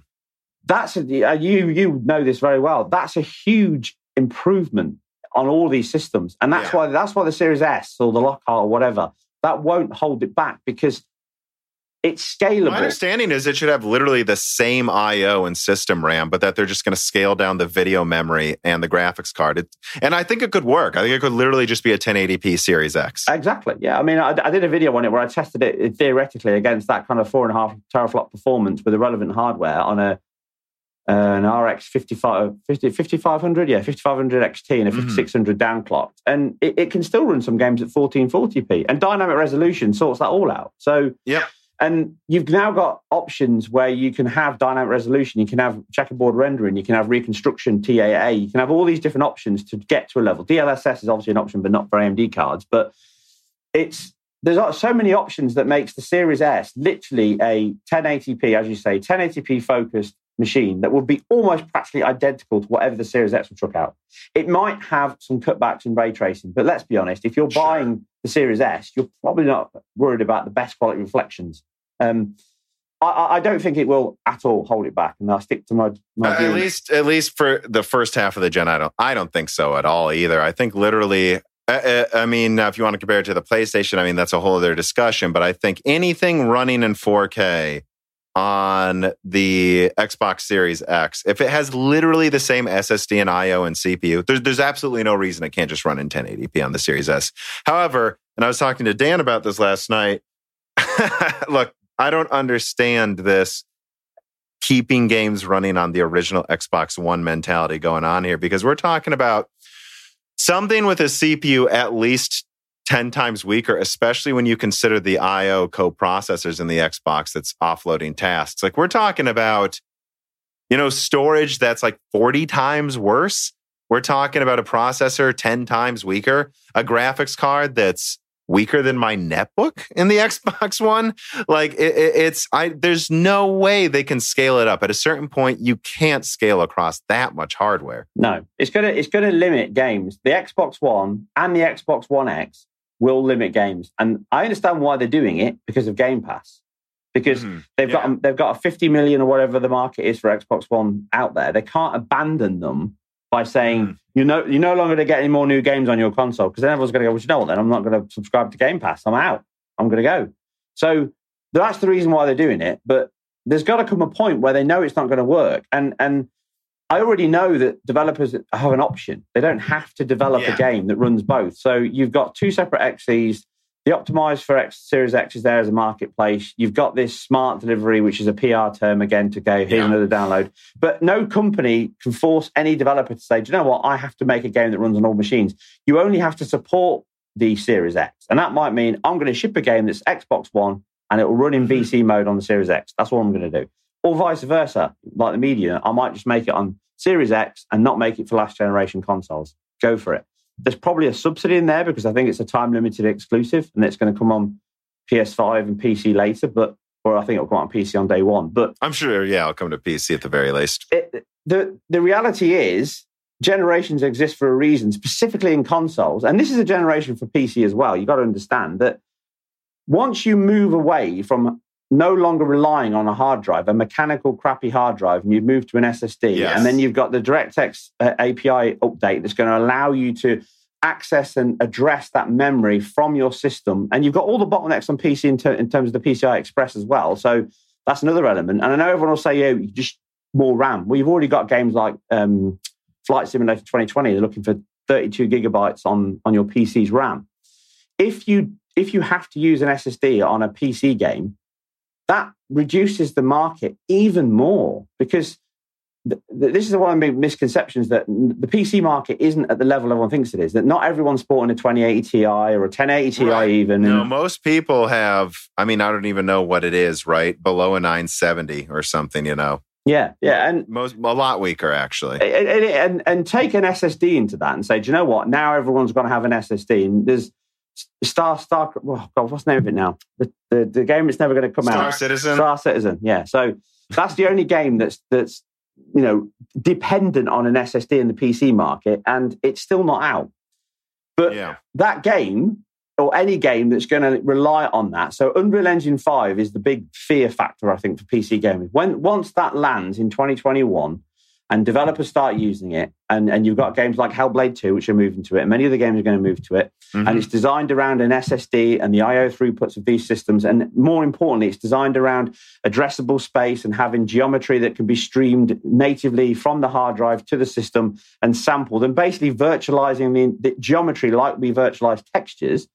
Then that means that you, you're cutting out probably 70% of the PC market. So PC gamers are going to have to update their hardware just like console gamers will. And I do like this. It's a myth almost that PCs don't have a generations, but they do because Yeah, they kind of do, really. yeah. Yeah. do. it's easier because you can replace parts of your hardware, not the entire thing. But I think this is a generational shift for PC because graphics, not so much, because I think that, but SSD is going to make a difference. And I think that that and the shift that Sony have made in other areas is is what will change the tide in terms of how games are developed. And I think that that's the most important part. But having your whole system tied to a what will it be eight year old hardware by the time it launches, that's not a good look. And that's why Sony have said generations exist and Microsoft have Right. said they don't. and, and and I and I expect Sony to start playing that up more and more and more. You saw it when that like you know DualSense fluff piece with Geoff Keighley. Oh god, you know, I didn't watch it. I didn't watch it. It was I put it on in the background just because I thought I had to, but I really didn't. It was pretty. Yeah, I mean, as a fluff piece, but I mean, I'd say the interesting thing about it was near the end. The one thing I found interesting was how much Sony was playing up generations, and I think here's the thing: when I look at third party games, they're gonna use the Xbox Series X, but you know, the best looking games on any console are usually the first party studios games. They usually are. And if uh, Microsoft is hell bent on making up most of their first party games also come out on Xbox One, those are supposed to be your best looking games and they might be completely hamstrung. So I don't know if you have any anything else. I think we've already probably discussed that, but I think that's I, I just don't. And I've said this in my uh, Discord before. I just don't get it. Is the Xbox Series X powerful or is it not? Because you keep saying it's going to be so powerful the PlayStation can't compete, but then you're also saying you can run these games on the Xbox One. So that's both can't be true at the same time. They, they, they can't, but I think that's that's you've got to play to your strengths. And I think at the moment it's all about marketing, and they're both doing it. They're, they're both playing to their strengths, talking about generations. Yeah. But you have to at some point, both parties have to deliver, and we still haven't seen enough of both consoles, all the games, to really make a decision on, on is it as good as we think it's going to be. And early days of generation have never been the way to test a console ability or lifespan. It's never been. But it never hurts to have a good start. And I think that's why the first early months of both teams are important because they need to make sure that they make they hit the ground running and you make a strong impact because you never get a second chance to make a first impression. And that's what console launches are. They're literally that in physical form. Here's my console. Here's the next five games you're going to play over the next three months of the Christmas period. In fact, you're probably going to spend more time in this console this Christmas than next Christmas because it's brand spanking new here. Yeah, it's new and we're in the middle of a pandemic. Yeah. So, and it's just, it, it's almost disappointing that we don't have. I, I, you know, people might take this this podcast and say that, like you say, I'm a fanboy, but I'm not. I, I could not want Microsoft to be more competitive in my mm-hmm. life. I I love and thrive on competition. That's how it works. That's how my job works most of the time. So it's it's the way it should be because that is what makes it better for consumers, all of us. And if we don't have competition, and we saw this with the PS3 era, because of the PS2 era, you get mm. complacent. And that's never yes. a good look. And Xbox One with the Xbox 360, complacency leads to this. And it's kind of ironic that Microsoft have done it again, considering how bad Xbox One was compared to the PS4. But hey, yeah. hey ho. Well, and so let, let's touch on that for a second here. Um, let me see. So, how do you see games graphics between these consoles, the Xbox Series X and the PlayStation 5, progressing early gen, mid gen, and late gen? Because this is something that most people would be too nervous to talk about, but I'm pretty sure they'll call us fanboys no matter what at this point. So, like, how do you see the graphical performance between the two consoles being like in third party games at launch?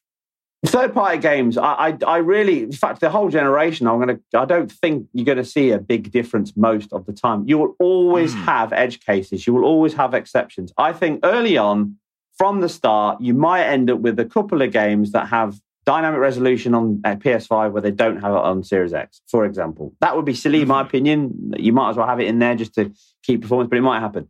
You might have a game where there's slightly better quality ray tracing on the Xbox on Series X than there is on PS5. Mm-hmm. Maybe you you you could have a situation where you've got a game that literally has 120 FPS mode on the Xbox One and it doesn't have it on PS5. That that mm-hmm. that could happen. I'm not saying it can't, and it should. I would find that unlikely personally. I'm guessing it would be on both, but it may be more consistent on the Xbox. Well, you can't ever. I, I wouldn't even say it's consistent. Microsoft are selling it as a bonus, whereas Sony are not. Oh, right.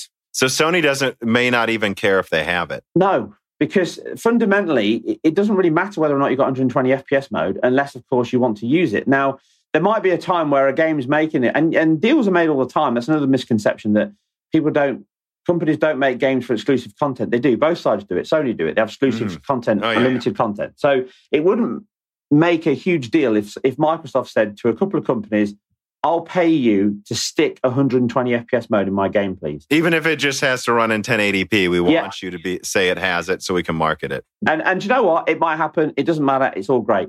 I think those those if that happens, it will be blown out of proportion. But it might. I'm not saying it will happen. I'm saying it might happen. Right. I wouldn't be blown away if that happened on a certain game. But on the flip side, I also wouldn't be surprised to see PS5 perform better on certain games. I, mm-hmm. I, think that the the technology in terms of how it's been designed, the infrastructure, and again, I bring it back to the APIs. There's more than that, but the APIs are a big important part of it.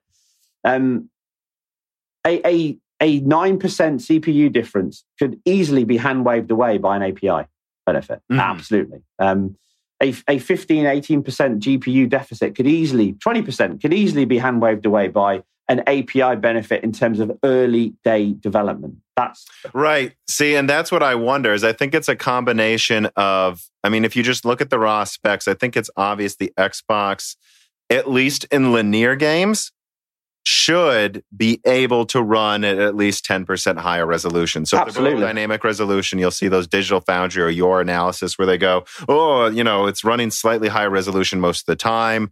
I think that's obvious. But at the same time, it's like every developer I talk to says the dev kits for the PlayStation are easier to work with and that it takes less time to work on. So I could all and and the graphics cards just clocked faster. So it's like one of those situations where like I don't know if you remember back in GCN 1.0, there were some games where the 7870 ran better than the 7950 or the 670 ran better than the 680 from Kepler and it's just cuz one of them was clocked faster right? And they were pretty close in graphical performance, anyways. So I think you're going to see some third party games. I think, at least for me at launch, I think overwhelming majority of games are going to be almost exactly the same. But you're going to see some games where there, if there's dynamic resolution, like you said, the Xbox has a slight advantage. Then you're also going to see some ports where the PlayStation just runs at a more consistent frame rate because it's clocked faster. And frankly, they ported a last gen game. Yeah, exactly. And, and I think that's that's the key point. It all depends on the games that's being ran. And I don't think you can ever get too carried away. I mean, when I do comparisons, I hardly ever get concerned about the hardware. It's irrelevant. It's about the software. So when I do head to head comparisons on two games, it's more about um, showing the audience, do you know what? If you've got a choice, this is the best version to run it on, and this is why. But it's mm-hmm. it's almost almost certainly more of a demonstration of development process behind it than it is the hardware itself. There's obviously exceptions, and I think the Xbox One had some heavy limitations in terms of its um, EDRAM and its memory system in terms of what the much PS4 more had. heavy than any other gen, in my opinion. Yeah, and that, and that and that that forced developers to jump through hoops, but I think the SDK didn't help them either. And I think that's that's what we'll see again this early gen is we might have situations. I mean, as you remember last generation, we launched we had some we had some games that were 720p on the Versus Xbox One. I mean, that's that was just that. Even I was like, what the hell? But that was I think one was the Tomb Raider, right? I believe Tomb Raider remastered or something. yeah, sixteen thirty. like- I think it was. I think it was 1080p with an unlocked uh, frame rate, even running close to 50 frames per second. The Xbox One was either 720p or 900p, locked at 30, and it's like, whoa. Yeah, yeah. And that's because it was both. They had an inferior API, and then they also had a harder to program for, weaker architecture. I don't think that's the case this time as badly, but Well, no, and they've got they've got generally on paper they've got the, the more powerful machine. They've got you know the, there's a lot more to a system than just GPU and CPU. But if you put the three main talking points that are easy to market, and that's what you need to remember, it's easy to market. You've got the most powerful GPU, the most powerful CPU, and the biggest bandwidth. So all those three things matter to the market, but it doesn't matter to the software developer. What matters to the developer is how easy can I make this game and how good can I run? And that's the thing. Developers don't care about console wars. Well, most of them don't, but they're not. try- they're not trying to make a game to, to show off a piece of hardware. They're trying to make a game to say, look how good my software development is, or look how good our team is, or look how great my game is. And they want to make the best game on any piece of hardware. So if the hardware makes that easier, then do you know what? They might end up making the game slightly better on that piece of hardware because it's easier to do it. And that's just the reality of it. Like I said this before, if but Mark Cerny said it on his video as well, if a rising tide raises all boats, it's a very true hmm. statement. And if you improve the single core speed of a, of a CPU, irrespective of whether you've got eight cores and 16 threads, if you improve that, if you double it and you double the, the IPC throughput of that CPU and you make it easier to access the memory subsystem and address things and you, you enable them to just talk to the SSD via the API and they don't have to worry about managing it and it's all virtualized away from them, then do you know what? You're going to get a lot of games that utilize that quicker than if they have to jump through hoops to get there. And that's the Mhm. reality of software development. They don't want to spend time rewriting their entire engine to support your piece of hardware. And that's what's wrong with the PS3. Yeah. Well, and so what do you see happening late generation between the consoles based on their specs and the graphics and all? I mean, because there are some very real. I mean, people keep saying, "Oh, they're basically the same, but one has bigger numbers," and it's like, no, just because they're mostly by AMD, they're actually quite a bit different from each other in how they work. I, I think the end of the generation will be interesting because I think that people underestimate what customization these companies do, and probably more so Sony in, in, in both regions. I think Microsoft spent more time customizing the CPU portion of their SOC, and I think that's where they've spent their time because it's a big. It was a big bottleneck for them on the Xbox One, and I think they learned from that, and I think they've improved it massively because it's still a big part of game development. But when they, there's all this stuff about RDNA one, RDNA two, and all that kind of crap, which I know we spoke Which- about which they're both mostly based on RDNA 2. Actually, let me take a second to address that because um, I, I, as you know, I did a big video talking about RDNA 3 level customizations in the PlayStation 5. And I think, and I think you see a lot of, no surprise. I, I don't want to say fanboys because you could say that's an insult, but you see a lot of people rooting for Sony using that video as a bludgeon to hype things up. And people aren't paying attention to a lot of things I said. Like I said, it's not RDNA 3. It has customizations that will be implemented in RDNA 3. That's what I said. It's not all RDNA 3. And I never directly say one's stronger. I just say, I think, based on what I'm told, the PS5 has a large, shall we just say, geometry advantage, like drawing polygons. And if you saw the Unreal Engine 5 demo, it's like, well, that's definitely something they're hyping up because they know that's something they can probably do well. Um, outside of that, though, what I would say is that I do want to specifically mention this too. Um, a lot of people were talking about, uh, I saw Red Gaming Tech also just went public with similar information. And a lot of people were saying, oh, so Red Gaming Tech's your source. And uh, no, this is stuff I've been hearing for like five months, guys. And then another source told me, and then another source told me, me and Red Gaming Tech, and, I, and, I, and I'm also saying this in case he's listening, because I want to make sure he knows this, share info to make sure we're not crazy. so it's like, hey, so I've been hearing this for three months, and then I'll give some details. Is this also what you're hearing? And it's a gut check, like, because that's a pretty big thing to say that the PlayStation 5 has some customizations that might not be implemented on desktop until RDNA 3. That's huge. And so it's like, it's not worth just double checking that info. It's worth triple checking that. But I do want to say that specifically, where Gaming Tech was not the final source, guys, um, nor the second. It's just someone we compare notes with. But, anyways, I don't know. I mean, I guess, what do you think about all those rumors coming out about RDNA 3 and the PlayStation 5? And frankly, just all of the RDNA crap people are arguing about with both consoles? Well, I, I, I, don't know. I think I think Mark Cerny said it best himself in the video. He, he, said, you know, he specifically alluded to it, so he's he's well aware. He's not he's not naive. If you see a GPU market around the time of this console launch with technology in it, it means that our collaboration with AMD was successful, or something along those lines. Okay, so he's alluding to the fact that that's how collaboration works because in companies, AMD will be what Sony would call a strategic partner, and, and vice oh, versa. Yeah, yeah. So uh, you know, I know you'll know this, but the whole point is is they they have a, a, a, joint responsibility to deliver a product, but they also have joint interest in each other's technology. So Sony have to let AMD know things they want as a software company to make games, and AMD by proxy then say, "Oh, great, that's great information. That makes sense for the PC market," and vice versa. So we saw this with the Rapid Packed Math, which again is a marketing term for that. That wasn't in a GPU card before the Pro came out, and it was something ahead of the time. And this is the thing again about machine learning on the Xbox. Dude, I know, and not to cut you off, but that's it. Just continues to blow my mind when people are like, you know,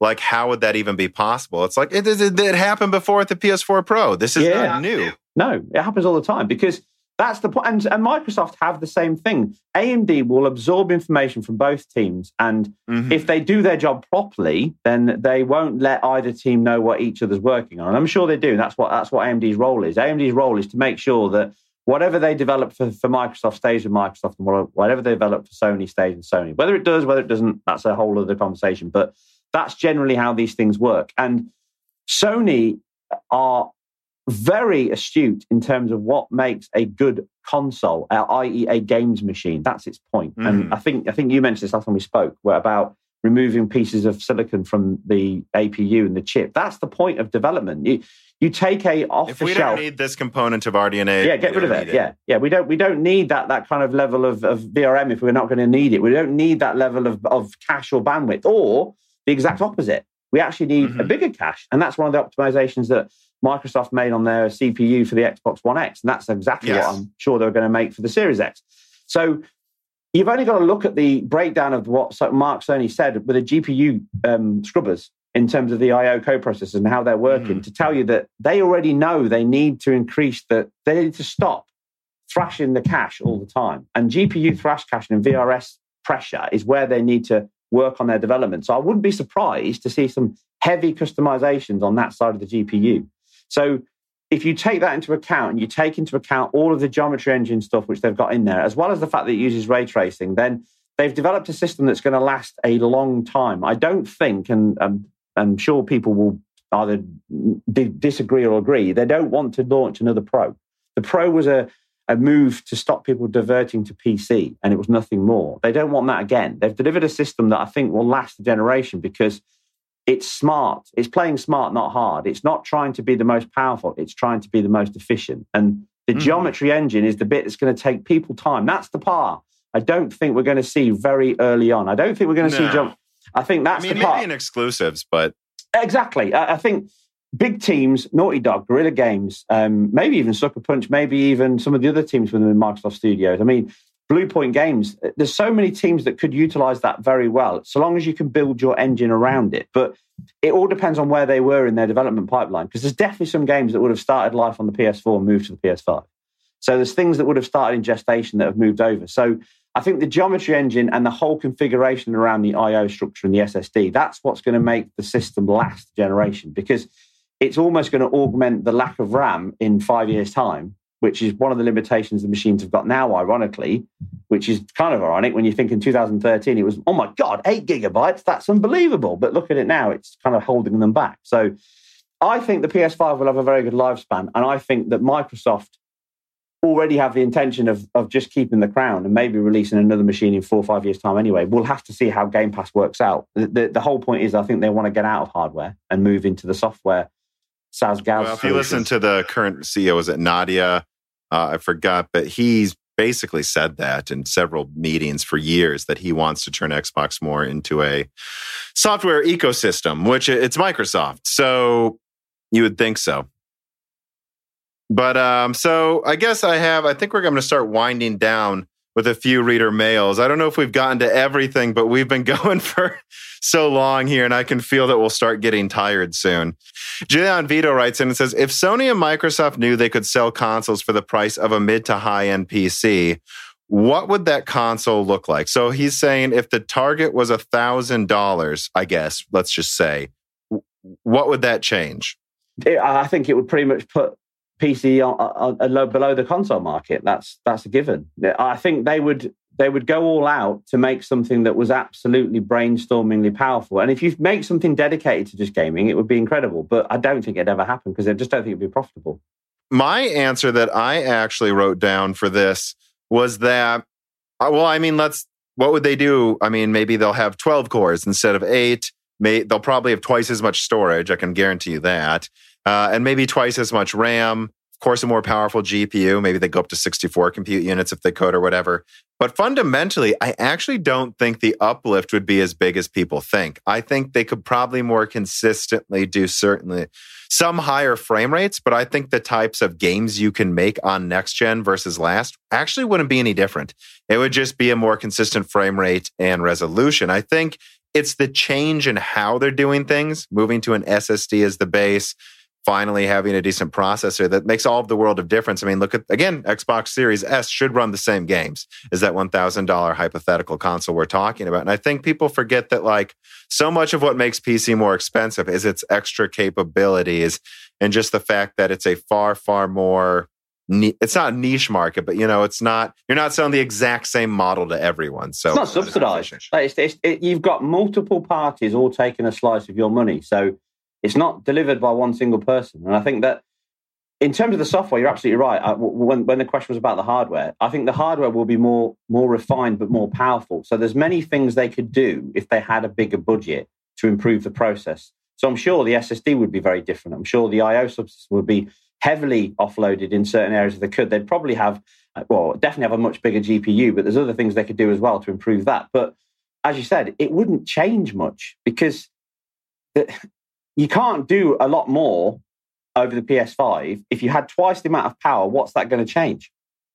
I mean, 5K now instead of 4K, probably. Yeah, yeah, that's that's most likely. Or you go absolutely mad and go, do you know what? We're going to simulate both cloth and fluids and smoke in a game. but will you even notice it? Yeah, right? but most people, yeah, exactly. Most people go, oh, it's great. I don't know why, but it looks great. I don't know what's going on. And that's the point. So, yeah, I think that's it, it would be a waste and, and it wouldn't be profitable and it wouldn't happen. And I would hate it to happen, to be fair. I think one of the things that makes um, consoles appealing to me is I love value. I'm all about value. I rarely buy the top end GPU because I don't think it's never the best value. It's never the best value.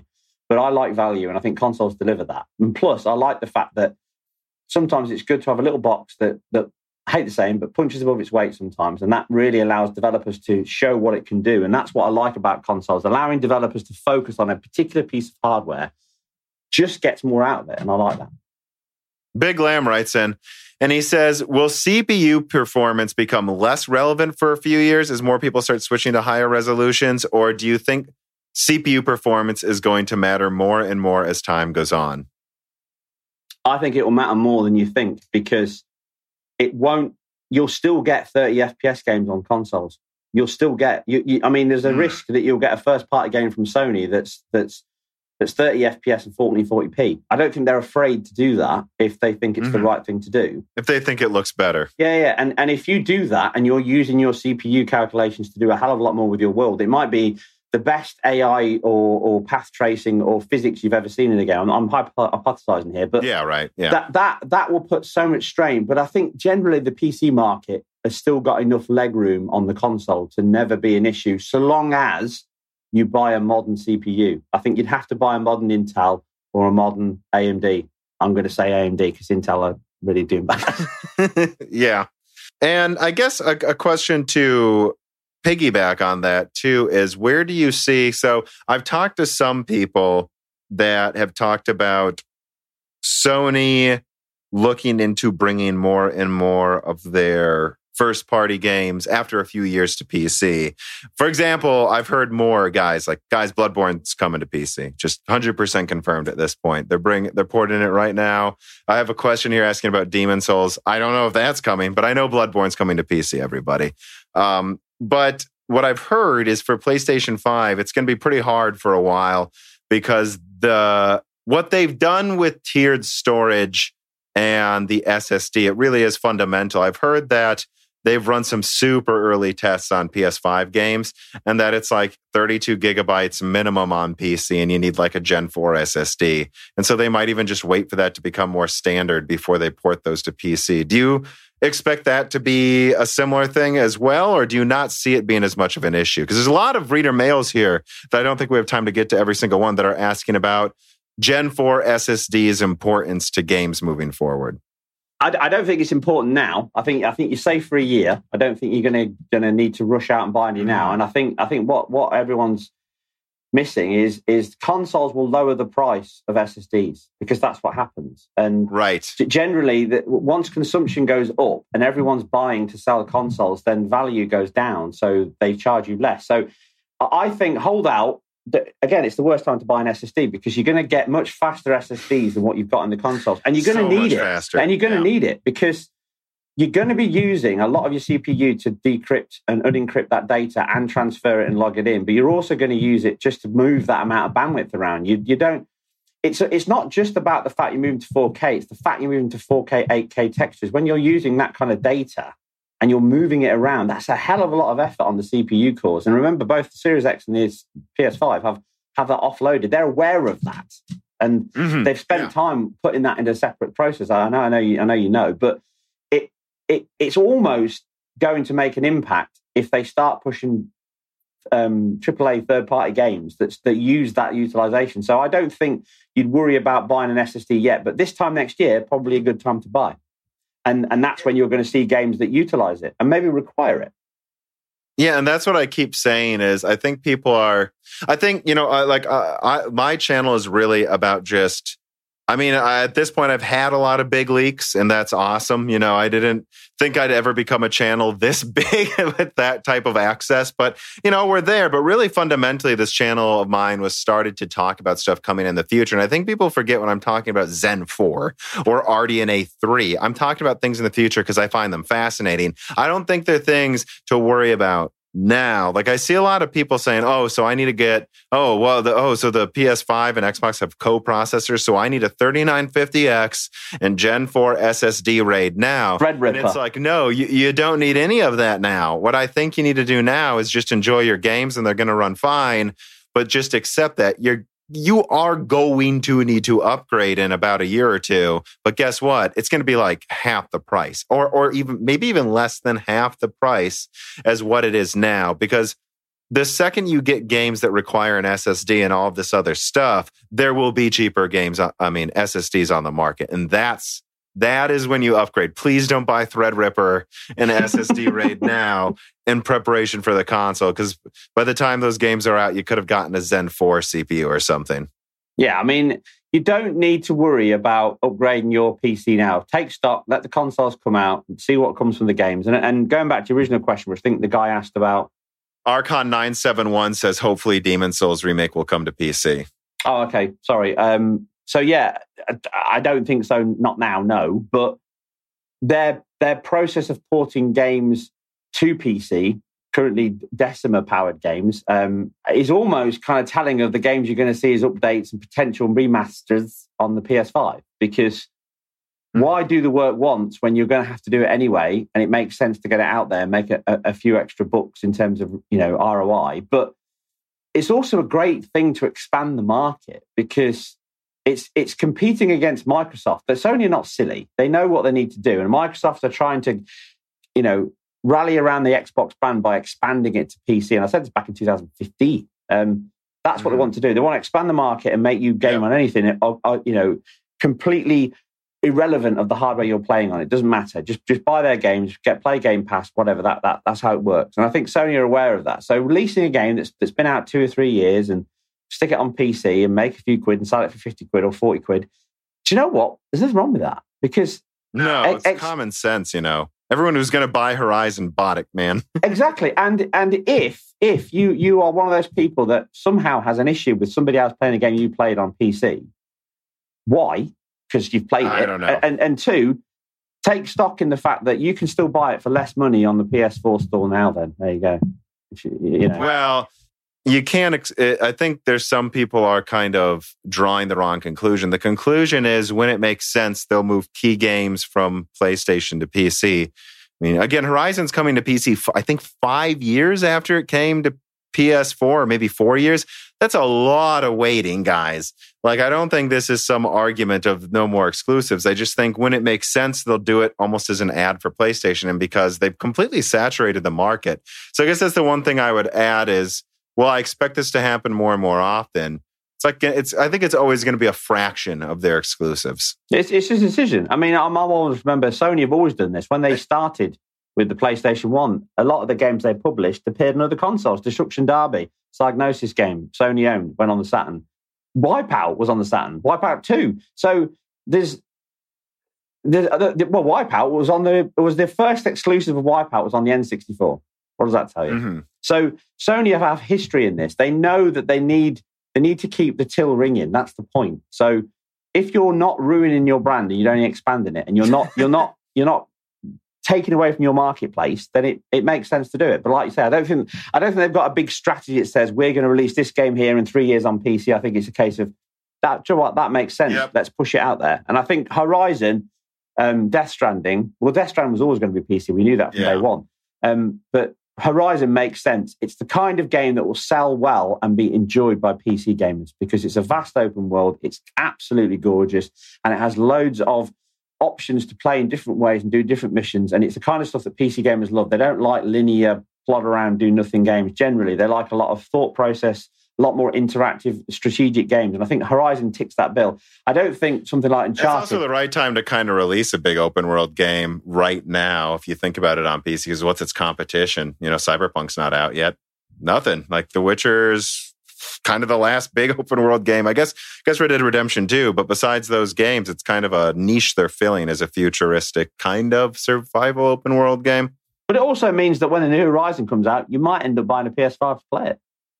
Exactly, and that's how they. And again, it's like dude, they're like, dude, everyone who was going to buy Horizons bought it on PlayStation. like, like, why are we waiting? Okay, so I guess one last question, um, and it's a, I think it's kind of a funny one here.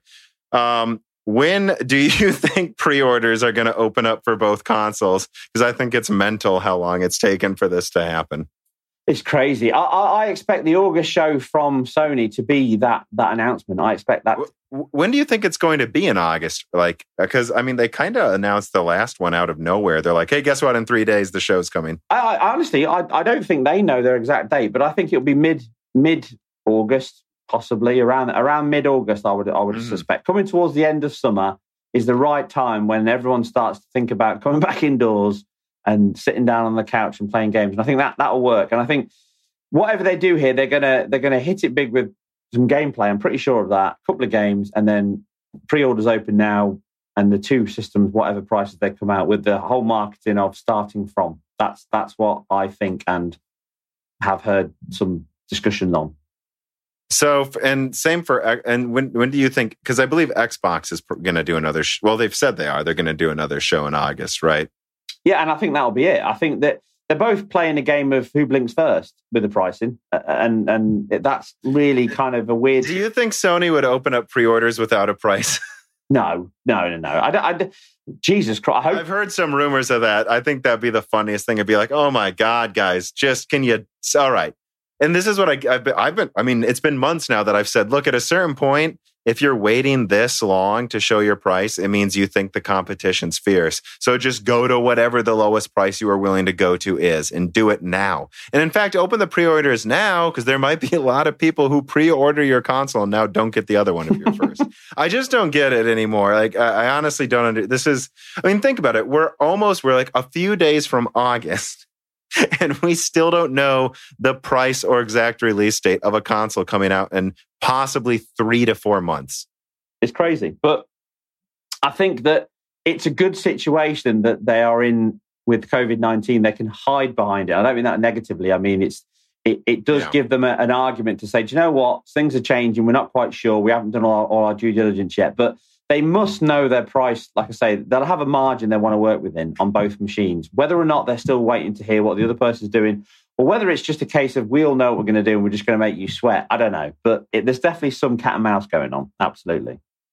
All right, so I think that's that one. I don't know. Is there anything? I know it's later where you are in the UK. Is there anything else you want to discuss from all of this? I think we hit most of the major points, but it seems to me like we could probably talk for four hours if we wanted to.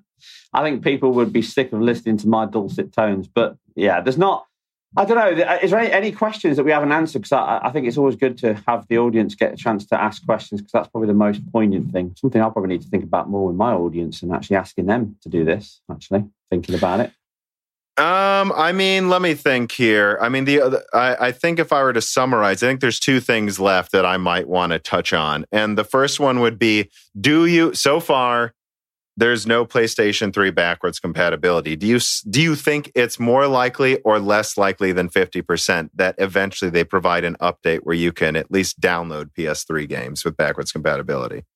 I would be surprised if there wasn't something already there. I think PS Now is their big ticket to kind of tick your retro bone, but I do think they'll offer an option, just like they do with PS4 games, where if you're on PS now, you can download it and play it locally, which means you'll have an emulator. I, I don't, I don't think that's beyond the rounds of possibility. It's just whether or not they lock it into PS Now or not.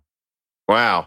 From my perspective, I think it is ridiculous that they might not have backwards compatibility because I think there was a legitimate and true argument that the PS4 could not emulate the PS3. Frankly, the PS3 CPU was arguably stronger than the PS4's, and it had an NVIDIA GPU instead of AMD. I get it. I get why it was hard to do backwards compatibility back then. But at this point, it can't be that hard. I mean, it's such a stronger device at this point that I find it absurd that they don't just put in the effort. And it was a lot of effort for Microsoft to put backwards compatibility on the Xbox. It wasn't there at launch. It was a lot of effort and, you know, testing but I think at a certain point, they just got to do it.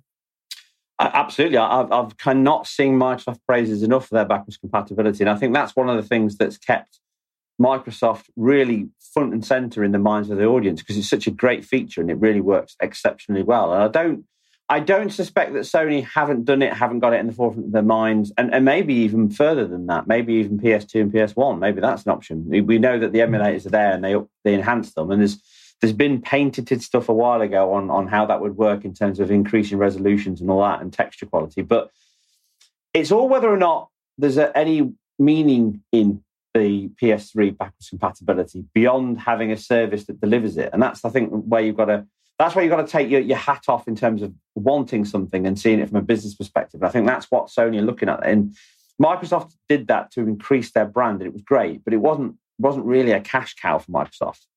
BC was a was a great marketing strategy to increase the the value of their console, and it did a great to get job. some mind share to win the hearts and minds a little more, and it, I think it worked. Yeah, it did a great job, and I think it's great. I'm not I'm not decrying it. In fact, I'm a, I'm a massive fan of it. I've praised it multiple times for many years. But does it make as much sense for Sony to do it? I don't think it does, and I think that's that's that's where I, I still see that if it comes, it will come in PS now. I could be wrong. I'm not going to say that mm. I'm right here, but I see that's where their view would be on it. Why, why would I give away my portfolio for free for potentially maybe 10% of my audience to be excited about it? Uh, hmm. it, it's, it's a lot of IP to give away when you can just say, do you know what? Go on PS and, now. And you know they want to remaster, the, continue to remaster PS3 games probably and bring them in 4K instead of it. But yeah, I don't know. I just think it's weird because you know there will just be some games stranded to PS3 possibly for a decade straight. And it's I and I, I, I at least I guess what I would say is I hope Microsoft's competition in this regard forces Sony to reevaluate how much effort they should put into it. Um, at the very least, I'm sure it has. I mean, let's be honest. The PS4 backwards compatibility in the PS5 and the boost mode that that I would say arguably has come because of what Microsoft have done. I don't think Sony would have spent as much effort on that if if they weren't forced to do it because Microsoft mm. are hmm. doing it. And I think that's you've got to look at that. And, and I'm not ruling out backwards compatibility beyond the PS4, but it's just how or how often or whether they do it is is it's not a priority. And and I'm sure in the dark recesses of Sony R and D labs, somebody's been working on a PS3 emulator for a long time. In fact, I'm I absolutely know there is. They have to be because there's no way they're just going to use cell processors for PS now forever. Yeah, so it, it's it's it's there, it's working. It's whether or not they can fit it in the box, whether or not it makes strategic sense to do it. That's the thing. Stefan Wheeler writes in and he says, Is there any chance mouse and keyboard support for PS5 will start to become more standard as alternative input for some developers? Um, for instance, like a PS4 COD mouse uh, and keyboard support. I'd like to see games like GTA 5 and RDR2 support this, as I was brought up on PC and using a controller is hard for me.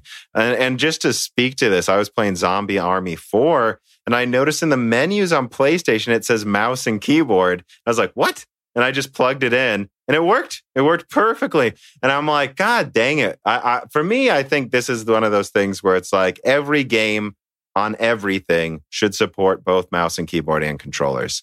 Like I thought, I find it absolutely ridiculous that they don't.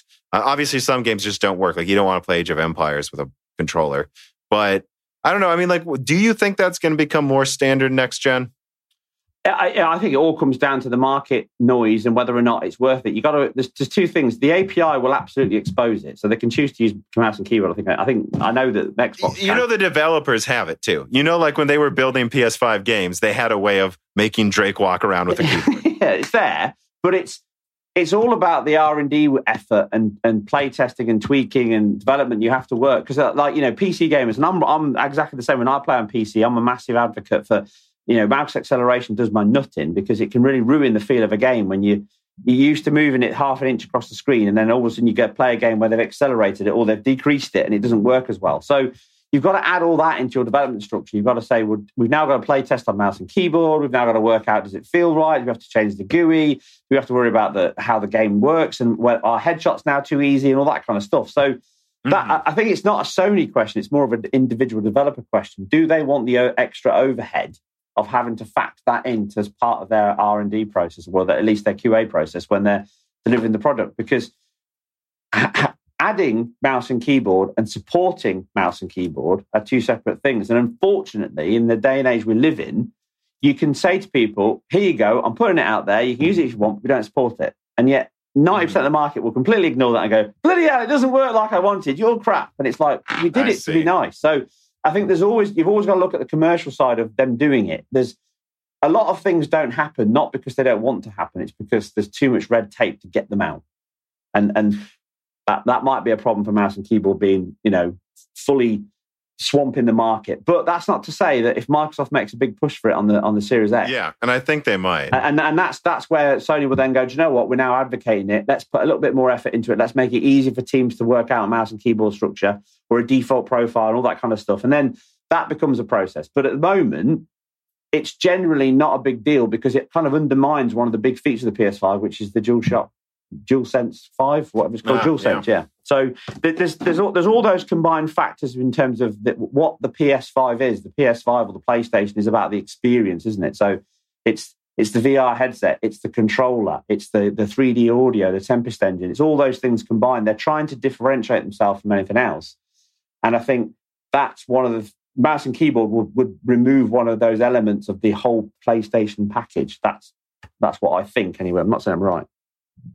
Yeah, I guess that brings me to one last thing. I think we've gotten through the reader mails in an effective way. I, I, think the last thing is is something I've said over and over that this is just the most obvious thing to do ever, and I don't get it. Is do you think there will at least be some version of Windows, even if it's a lockdown, almost Windows RT or whatever version, running on the Xbox. Because for me, I see it as such an easy marketing thing. Like it comes with Microsoft, I, it comes with Word. You can only download from the Windows Store, but this is an app almost you can boot into and use it almost like a desktop with a mouse and keyboard. You have to use our apps. We get a cut out of everything sold. But do you think there's a chance Microsoft's going to have that be one of their mic drop moments? Uh, absolutely. And I'm surprised they haven't done it before. Whether they'll do it or not, I don't I know. know. It, but it's all about do they want to steal their own lunch? Because that's what they be doing. They, they literally mm-hmm. be saying, I'm no longer going to get these people to buy it on PC. They're going to buy it on the Xbox format. So therefore, does that make sense? Well, remember though, if you buy it on the Microsoft Store and then you someday build a gaming PC, you have the game on PC as well. So you could argue, you know, exactly. And I think that that's the point. It's all about whether or not it makes sense for them, or is there a market there for them to do it? Because even though you and I know it's not that massive amount of work to ship a Word package or Outlook or whatever, or Excel or um, even something like, I don't know, Visio or whatnot on there, then you could do it. But they have to spend time testing that. And that's that's mm-hmm. resources and cost. And then that's always what their factors are. So it's it's whether or not that makes sense to them. If demand's high enough, they'd do it in a heartbeat. But is demand high enough? And I think that's I'm still surprised that Microsoft, and I still think they'll do this at some point. I said it a few years ago, many, many years ago, in fact. I think Xbox is getting to the point of a brand where they could literally stop making Xbox consoles and let people like mm-hmm. MSI do them and just yeah. ship it. Ship a console that's configurable and upgradable. And that then brings us back to your point, which is then you just say, look, run whatever software you want on it. You can run the Xbox operating software or you can just run Windows 10. Entirely your shout. And I, and I think that'd be so cool too, actually, if that was a thing on PC. If there was, if Windows 10 just came with Xbox OS that you could boot into and it would just run your games without hopefully as many driver problems as running it in Windows 10 mode. And then you can just boot your PC like a console, which is, I think a lot of people wish they could do that. And, and if you think about it, it's almost bizarre that Steam has a Steam OS win big screen mode before Microsoft does on PC. It's like, what is going on, Microsoft? This is your ecosystem. But they're just Microsoft have too many irons in the oven, uh, in the fire. They, they, they're constantly doing so many bits and bobs and things, and they never seem to pay enough attention to one thing to get it delivered. And I think you said it earlier about Game Pass. Game Pass is a great idea, but they're just they, are almost one foot in, one foot out with it. And and, and I think the game studio mm-hmm. expansion is another point. They they need to commit to something fully. I think it would be good if they just said, you know what, we're going to do this and we're going to give it three years and we're going to see yeah. if it succeeds. And that's that's one of the problems with a company like Microsoft. And there's other companies like this as well. They they don't give Sony do it, in fact. They they don't give things enough time or they they call them quickly when they're not they're not at the expected ROI that the company wanted. And I think that like Mixer. Yeah. Well, I mean, my God, that was quick cancer. Yeah, well, uh, uh, uh, wasn't that wasn't that all based on some PR disaster as well? But somebody got accused of of of doing wrong in a party or something, didn't that? Or, it's mismanagement or bad management there, or something something going on where somebody was accused of being a naughty boy. Oh, I don't know. I mean, it seems like that's always connected to everything. I know, and, and that's what I mean. It's just it, the, the, it's a terrible situation when guilty people are guilty, but you know the whole there's no smoke without fire. Sometimes there is, and I think it can be quite quick to cull it. But yeah, Mixer just went like that, and Sony are very good at just going. That game's not doing very well. Let's just turn the servers off. I mean, Drive Club, yeah. Drive Club's the most famous one. I played that game to death, and now it's dead. Yeah, I guess that's what I will say though is I think Xbox has all the building blocks they need for a overwhelmingly successful generation. It's just, and I've said this to a lot of my friends, every gen, it feels like, at least for part of the generation, they have their foot out of it. And they just need to jump head first, make the Series X powerful, give it Windows, give it mouse and keyboard support, make Game Pass a great deal, and then also just commit to making the Series X succeed I don't know why you're obsessing about the one the generation that did worse than the previous one. You know, and I think that's just what we're seeing is that little bit of hesitation again and all of these mistakes. And it's like, well, for their August show, and, and that's the last thing I'll say too. My God, the the they have set the stage for a we cannot fail in their August show. That's one thing I will say.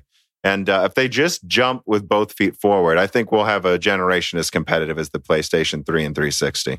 They, they do, and, and I'll, I'll, say this: they need to take a, a leaf out of Sony's book at this point, and that is stop talking and do more showing. And that's that's what Sony have done very, very well. They've been very quiet this generation so far, and they've not said much, but they've shown they've they've let their games do the talking, and even their their entire presentation was was well done at that extent. And Microsoft have more than enough clout, more than enough talent, and more than enough studios to deliver. And it's just a shame that I think generally some mismanagement or bad decisions in the marketing area are, are affecting them from this start. So I'm hoping that August they they dust themselves down, they, they lick their wounds and go, do you know what?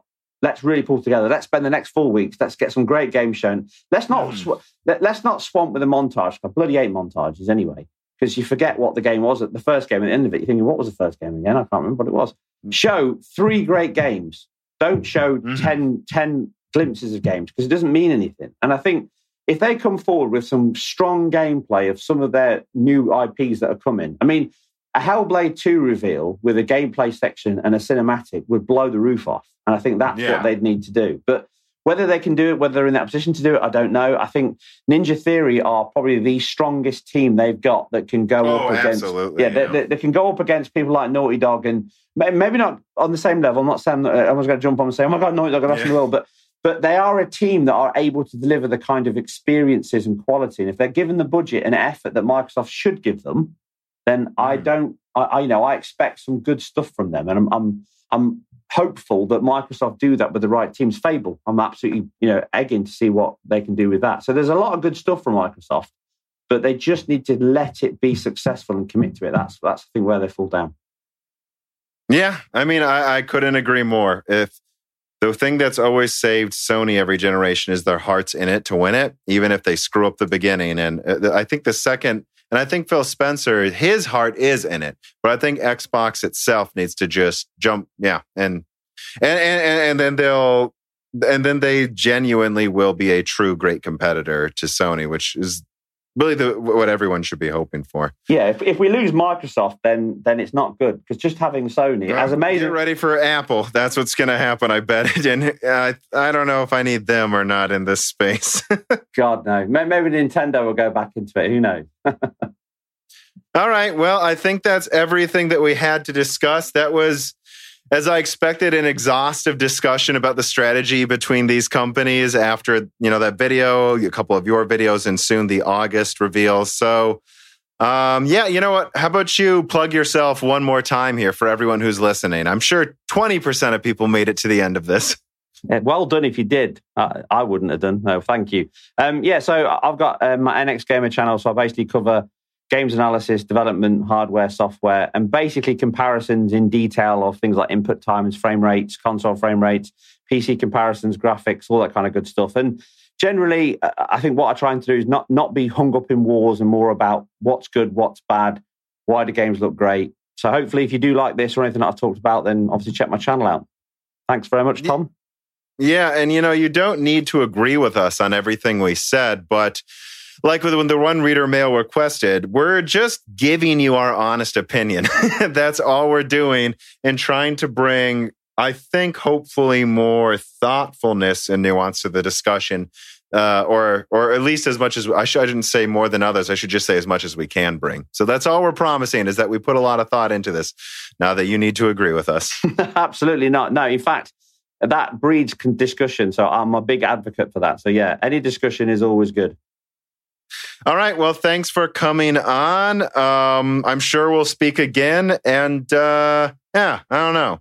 Have a nice evening. Cheers. Yeah. Thank you. The following podcast was brought to you by the YouTube channel and website Moore's Law is Dead.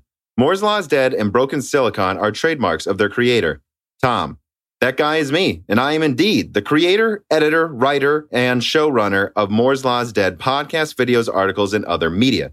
However, Moore's Law is Dead is a team with Broken Silicon co hosted by my brother, Dan, audio editing by Gerard Cortez, and select technical editing by Carbon Cry. You can find all of our information, including how to get a hold of us, at www.mooreslawsdead.com. And if you are a fan and would like to send mail or other hardware, please mail parcels to Moore's Laws Dead, P.O. Box 10468, Peoria, Illinois 61612. And speaking of fans, without exaggeration, the patrons are solely responsible for the continued distribution of the content you just listened to. And so if you have some extra money, but only if you do, please consider supporting us. For just $2 a month, you get access to the exclusive podcast Die Shrink, voting on subjects of future podcast episodes, the ability to have your questions read aloud on Broken Silicon Die Shrink and Loose Ends, and of course, the Moore's Law is Dead Discord full of like minded people who would love to meet you. I am one of them. The Discord is only at $1, and at higher tiers, you get access to ad free episodes of Broken Silicon, the back catalog of Flyover States podcast, thanks in the credits of videos and podcasts, and other perks as well. And if you cannot afford to support us, please just share Moore's Law's Dead videos and podcasts with friends and family on social media and Reddit. And give Broken Silicon and Flyover States a five star review on Apple Podcasts. All of this really does help so much more than I think anyone realizes.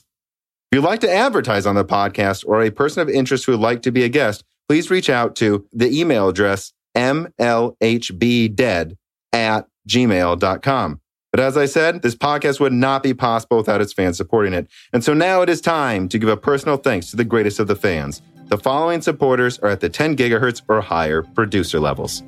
Bootman, Carbon Cry, Dean, Benny Berlin, Justin Yunt, Thomas Rupp, I Love You, Lynn Jim Bollocks, Joshua Albin, Mohammed Al Kawari, Frederick Lau, James Crasta, Justin Parrish, Zachary Martin, Terrence Herod, Brad Medlin, Phil S., Thyrister, The Ninth Dude, Greg Renegar, TSPCFS, Chrysantine, Night Rogue 77, The Mechanical Philosopher, Lebo King Kilo, Fatboy Diesel, Daniel Hyde, Matthew McMullen, Christoph Novak, Jack O'Neill, Matt Salem, Aaron Close, Sexy, VI Pass, Sadler Sadler, Isaiah Gosner, Alethros, Telos, Hey There's a Kitty, Greg T. Wanchuk, Jacob Barber, Xoti, Hector Santana, Matthew Lane, Paul Jones, Jan Rauner, Robert Duck, Street of Full, Ali Robertson, Eric Johnson, Jonathan, Job, Evan Dingle, Dominique Koch, Stefan, Original Ross, Wayne, Sam MacArthur, Toto Silo, Sol Colliner, Michael Casa, Andrew S. Blake, Aaron Keith, Kerry Baldino, Endless Loggins, Tom Senfilippo, Justin Brennan, Ivan K., Trevor Powers, Garrick Scholl, Alenia, Joshua Staveness, Daniel Nishbal, Fredro, Franco Frederic, Hardware Numbers, Alex Carastillo, Dark Rain 2049, Leighton Perry, Matt, Carlos Valdez, Carnivore Bear, Macdo226, and Neil X01. And of course, thank you again to uh, NX Gamer and to Sahara for the music.